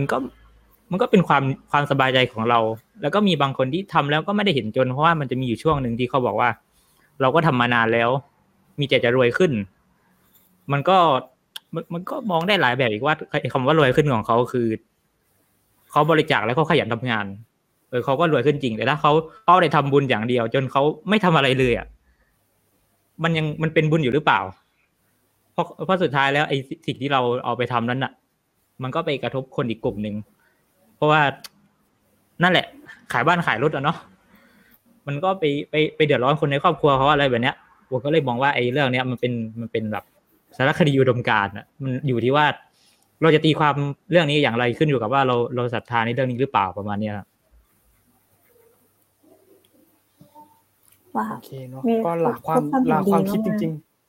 ๆนะครับเราเห็นแง่มุมที่หลากหลายมากคนนี้เนาะแค่คนฟัง8คนเองแค่คนพูดคุยกัน8คนเองนะครับว่าถ้ามีวงใหญ่กว่านี้เป็น10คนเป็น100คนทุกคนก็น่าจะดูหนังเรื่องนี้ได้แตกต่างหลากหลายไปมากกว่านี้อีกเนาะนะครับก็ตอนนี้เราอยู่กันมาชั่วโมง30นาทีแล้วน่าตกใจมากเลยนะฮะเห็นเวลาก็ยังภาวะพะวงว่าเราจะจบกันเมื่อไหร่นะครับก็อีกสัก10นาทีแล้วกันสกู๊ปสุดท้ายจากชมรมพลเมืองโลกนะครับแล้วเดี๋ยวเราจะจบกันที่สักชั่วโมง40แล้วก็แยกย้ายกันไปรับประทานอาหารเย็นกันดีกว่าเนาะโอเคสกู๊ปสุดท้ายในวันนี้นะครับเรื่องของหนังศาสนาล้วนๆเลยนะครับซึ่งจริงๆภาพยนตร์เรื่องนี้นะก่อนที่จะเข้าฉายเนี่ยนะครับมีการเรียกเข้าไปคุยด้วยนะว่ามันฉายได้หรือเปล่าเนี่ยมันมีพระนะอะไรเงี้ยนะครับก็โดนเรียกเข้าไปคุยเล็กๆน้อยๆว่าเกือบจะไม่ได้ฉายเหมือนกันนะฮะก็คุณไก่ก็ไม่ได้มาคุยเกี่ยวกับประเด็นนี้เหมือนกันว่ามีการขอข้อมูลเพิ่มเติมมีการขอทราบนะครับเรื่องราวของตัวละครหรือบุคคลที่ปรากฏอยู่ในภาพยนตร์นะครับก็เกือบจะไม่ได้ดูดีกว่าใช้คำว่าเกือบแต่ทุกคนก็ได้ดูเนาะโอเคฉะนั้นก็หัวข้อวันนี้ครับหนังศาสนามีปัญหาจริงเหรอนะโอเคเรื่องแรกนะครับไปดูเรื่องแรกเลยนะครับเป็น2เรื่องนี้ละกันที่ไม่ได้เล่าเกี่ยวกับพระโดยตรงแต่ว่า2เรื่องนี้เป็นหนังที่มีปัญหาเหมือนกันหมดนะครับก็คือเกือบไม่ใช่เกือบเรื่องนึงเนี่ยไม่ได้ฉายแล้วก็ต้องทำเป็นเรื่องใหม่ก็คือเรื่องอาปัตนะครับอาปัตเป็น1เรื่องที่ไม่ผ่านนะครับตอนแรกเนี่ยใช้ชื่อว่าอาบัติเฉยๆแล้วก็คณะกรรมการบอกว่ามันดูถูกเหยียดหยามพระพุทธศาสนาเกินไปนะครับมีฉากบางฉากที่ไม่เหมาะสมจึงต้องขอให้ตัดออกนะครับซึ่งทางภาพยนตร์ก็เลือกที่จะไม่ตัดแล้วก็ใช้วิธีการก็คือเหมือนกับเรียงเรื่องราวใหม่แล้วก็แก้ไขใหม่ทั้งหมดจนกลายเป็นหนังเรื่องใหม่นะครับเขาเสนอพิจารณาในฐานะหนังเรื่องใหม่เลยก็คือเรื่องอาปัตนะครับส่วนเรื่องทางด้านซ้ายเนี่ยเรื่องนี้ก็คือตอนแรกมีกำหนดว่าเลื่อนฉายนะครับแต่ก็สุดท้ายก็ได้เรท15บวกเนาะสำหรับเรื่องไทยบ้านเดอะซีรีส์ที่ฉากที่ทุกคนจำกันได้ก็คือฉากที่ไม่ได้เกี่ยวอะไรกับพุทธเลยนะแค่ฉากพระกำลังเคาะโลงศพนะครับก็โดนบอกว่าให้เอาไปตัดมาเดี๋ยวนี้นะอันนี้ไม่ได้เลยอะไรเงี้ยนะครับก็สุดท้ายเราก็ไม่ได้เห็นฉากนั้นแล้วก็เปลี่ยนเรทใหม่ในการที่จะเข้าฉายนะครับอีกกรณีนึงนะครับอีกกรณีนึงภาพต่อไปเลยครับก็เป็นภาพยนตร์เรื่องนี้ละกันนี่ทุกคนที่น่าจะเห็นแล้วก็คุ้นชินกันก็คือการ์ตูนนะครับการ์ตูนเรื่องนี้เป็นการ์ตูนที่ตอนแรกตอนนี้ก็ยังเข้าฉายอยู่เนาะในทาง Netflix นะครับก็มีตัวละครนึงที่ทุกคนบอกว่ามันดีมั้ยเนี่ยตัวละครนี้นะครับก็คือตัวละครตัวม่วงๆเนี่ยนะครับก็ผมไม่มั่นใจว่าในหนังอ่ะใช้ชื่อว่าอะไรนะครับจำไม่ได้ขออภัยด้วยนะครับแต่ว่าเป็นตัวละครที่เป็นตัวแทนของเจ้าชายสิทธัตถะนะครับในเป็นซึ่งเป็นศาสดาของศาสนาพุทธเนี่ยนะครับก็เป็นตัวละครตัวนี้อยู่แล้วก็เรื่องนี้เนี่ยก็คือเรคคอร์ดเอาเรื่องอาล็อกเนี่ยก็คือเกี่ยวกับเทพนะครับเทพสู้กันเนาะซึ่งเขาก็เอาตัวแทนของเทพที่เป็นคนเชื่อนะครับต่างๆกันมาแบทเทิลกันในเรื่องนี้นะครับก็มีตัวละครตัวนี้ด้วยไปโผล่ก็เข้าใจว่าตอนนี้มีบางประเทศที่ถอดออกไปแล้วว่าไม่ให้ฉายเลยนะครับเรื่องต่อไปครับก็คือเรื่องนาคปรกนาคปรกก็เป็นอีกเรื่องนึงที่เล่าเรื่องเกี่ยวกับศาสนาเพราะว่าเล่าเรื่องเกี่ยวกับคน3คนครับที่ไปเป็นโจรมาแล้วก็ต้องการจะหนีความผิดด้วยการใช้ร่มกาสาวพักนะครับเข้ามาบวชอยู่ในพระพุทธศาสนาเราเนี่ยนะครับก็เหมือนกับโดนข้อคอหาว่าทำไมมันทำให้ศาสนาพุทธดูเสื่อมเสียขนาดนี้ที่มีการเอาโจรมีอะไรเข้ามาบวชนะครับก็เรื่องนี้เนี่ยตอนแรกจะได้ฉายในปีนั้นแต่ปรากฏว่าโดนสั่งแก้นะครับทำให้เลื่อนไปอีก3ปี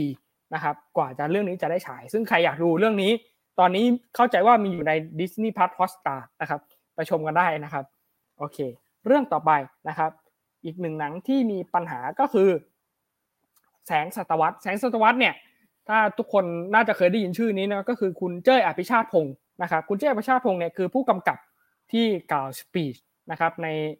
ในรางวัลที่เกี่ยวกับภาพยนตร์เนาะล่าสุดที่เราน่าจะได้เห็นกันก็คือเมโมเรียนะครับก็แกก็เป็นผู้กำกับคนหนึ่งที่มีชื่อเสียงแล้วก็โด่งดังไปทั่วโลกเลยนะครับจริงๆแกเคยทำภาพยนตร์เรื่องนี้มาก่อนก็คือเรื่องแสงศตวรรษนะครับก็ตอนแรกเนี่ยหนังเรื่องนี้เข้าฉายแค่2โรงปรากฏว่าโดนถอดครับบอกว่า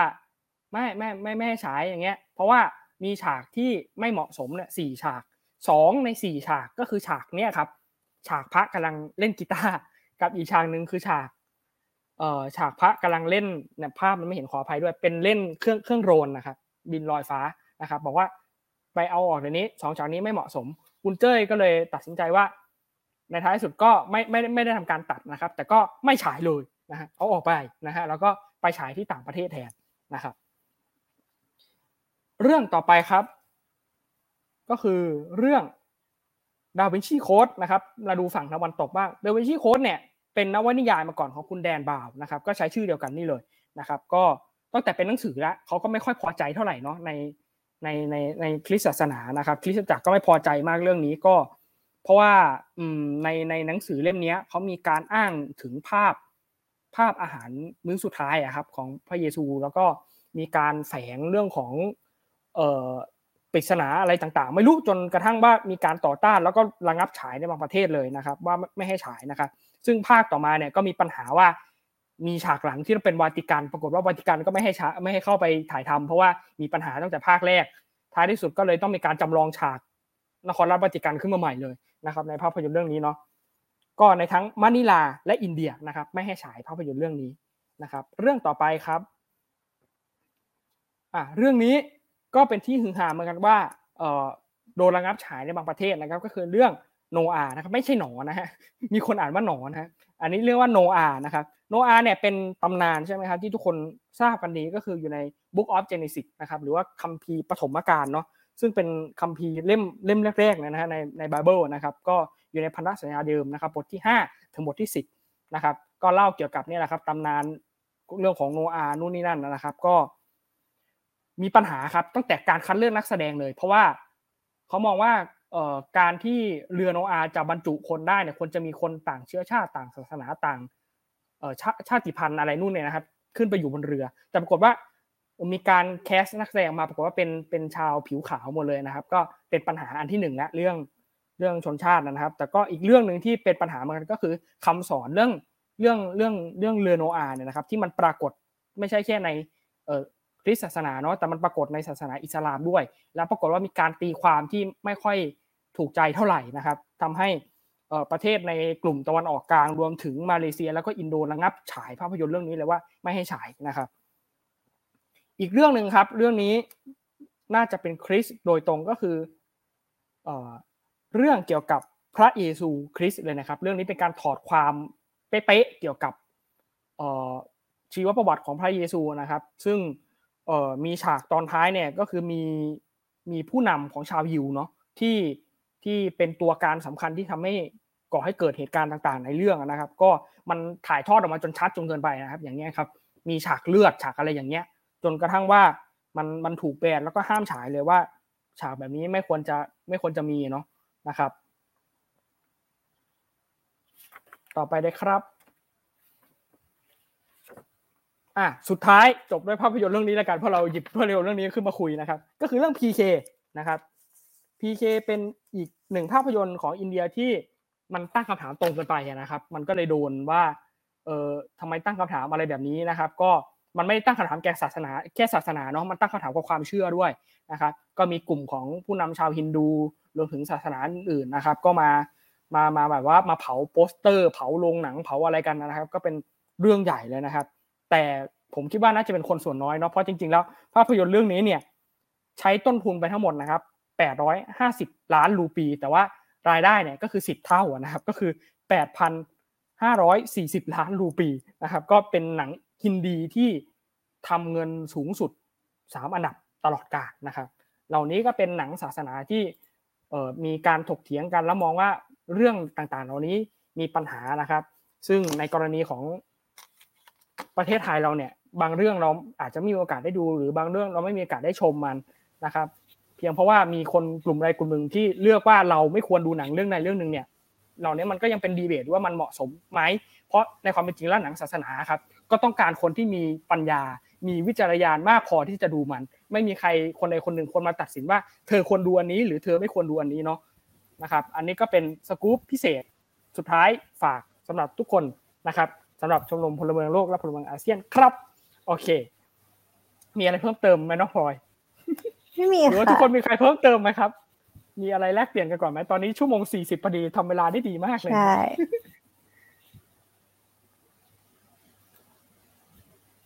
ทุกคนรู้สึกว่าทุกคนชอบแล้วก็แฮปปี้มากน่าจะไม่มีใครแลกเปลี่ยนอะไรเพิ่มเติมแล้วเนาะก็สุดท้ายนะครับขอฝากอย่างนี้ละกันนะครับมี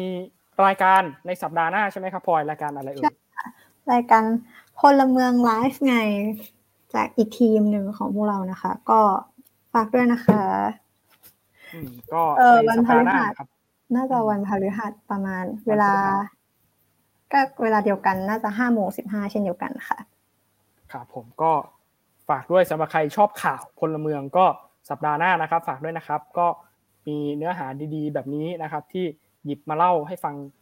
กันเรื่อยๆเนาะสำหรับวันนี้นะถ้ามีปัญหาเรื่องสัญญาณเรื่องของการที่ผมหรือว่า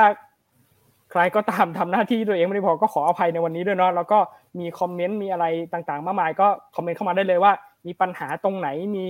อยากให้ปรับตรงไหนครั้งหน้าเนี่ยอยากเห็นอะไรอีกนะครับก็ยินดีจะปรับปรุงเนาะวันนี้ก็ก่อนอื่นก่อนจะลาไปขอขอบคุณผู้ร่วมพูดคุยกับเราวันนี้ทุกคนเลยตั้งแต่แขกรับเชิญของเราที่แต่งหน้าสวยมารอตอนจะเริ่มอยู่แล้วก็ยังไม่เข้ามาสักทีนะก็ขอบคุณมากนะครับแล้วก็สมาชิกจากชมรมพลเมืองโลกทุกคนนะครับตั้งแต่ระดับรุ่นใหญ่จนถึงรุ่นรองลงมาเลยนะครับขอบคุณทุกคนมากจริงที่มาร่วมพูดคุยกันนะครับเดี๋ยวขอก่อนจะไปขออ่านคอมเมนต์หน่อยนิดนึงนะครับหนังศาสนาแต่ละองค์กรมีกองเซ็นเตอร์และมีปัญหาบอกว่ามีบุดด้าเรื่องนี้น่ารักนะน่าจะหมายถึงเรื่องนั้นนะครับแล้วก็มี FC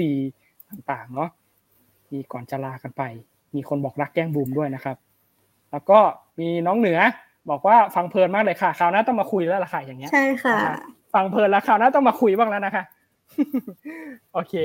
แล้วก็มีชมรมพลเมืองโลกพลอาเซียนบอกว่าชอบมากค่ะนะครับซึ่งน่าจะเป็นใครสักคนในชมรมที่บอกว่าชอบมากค่ะเนาะ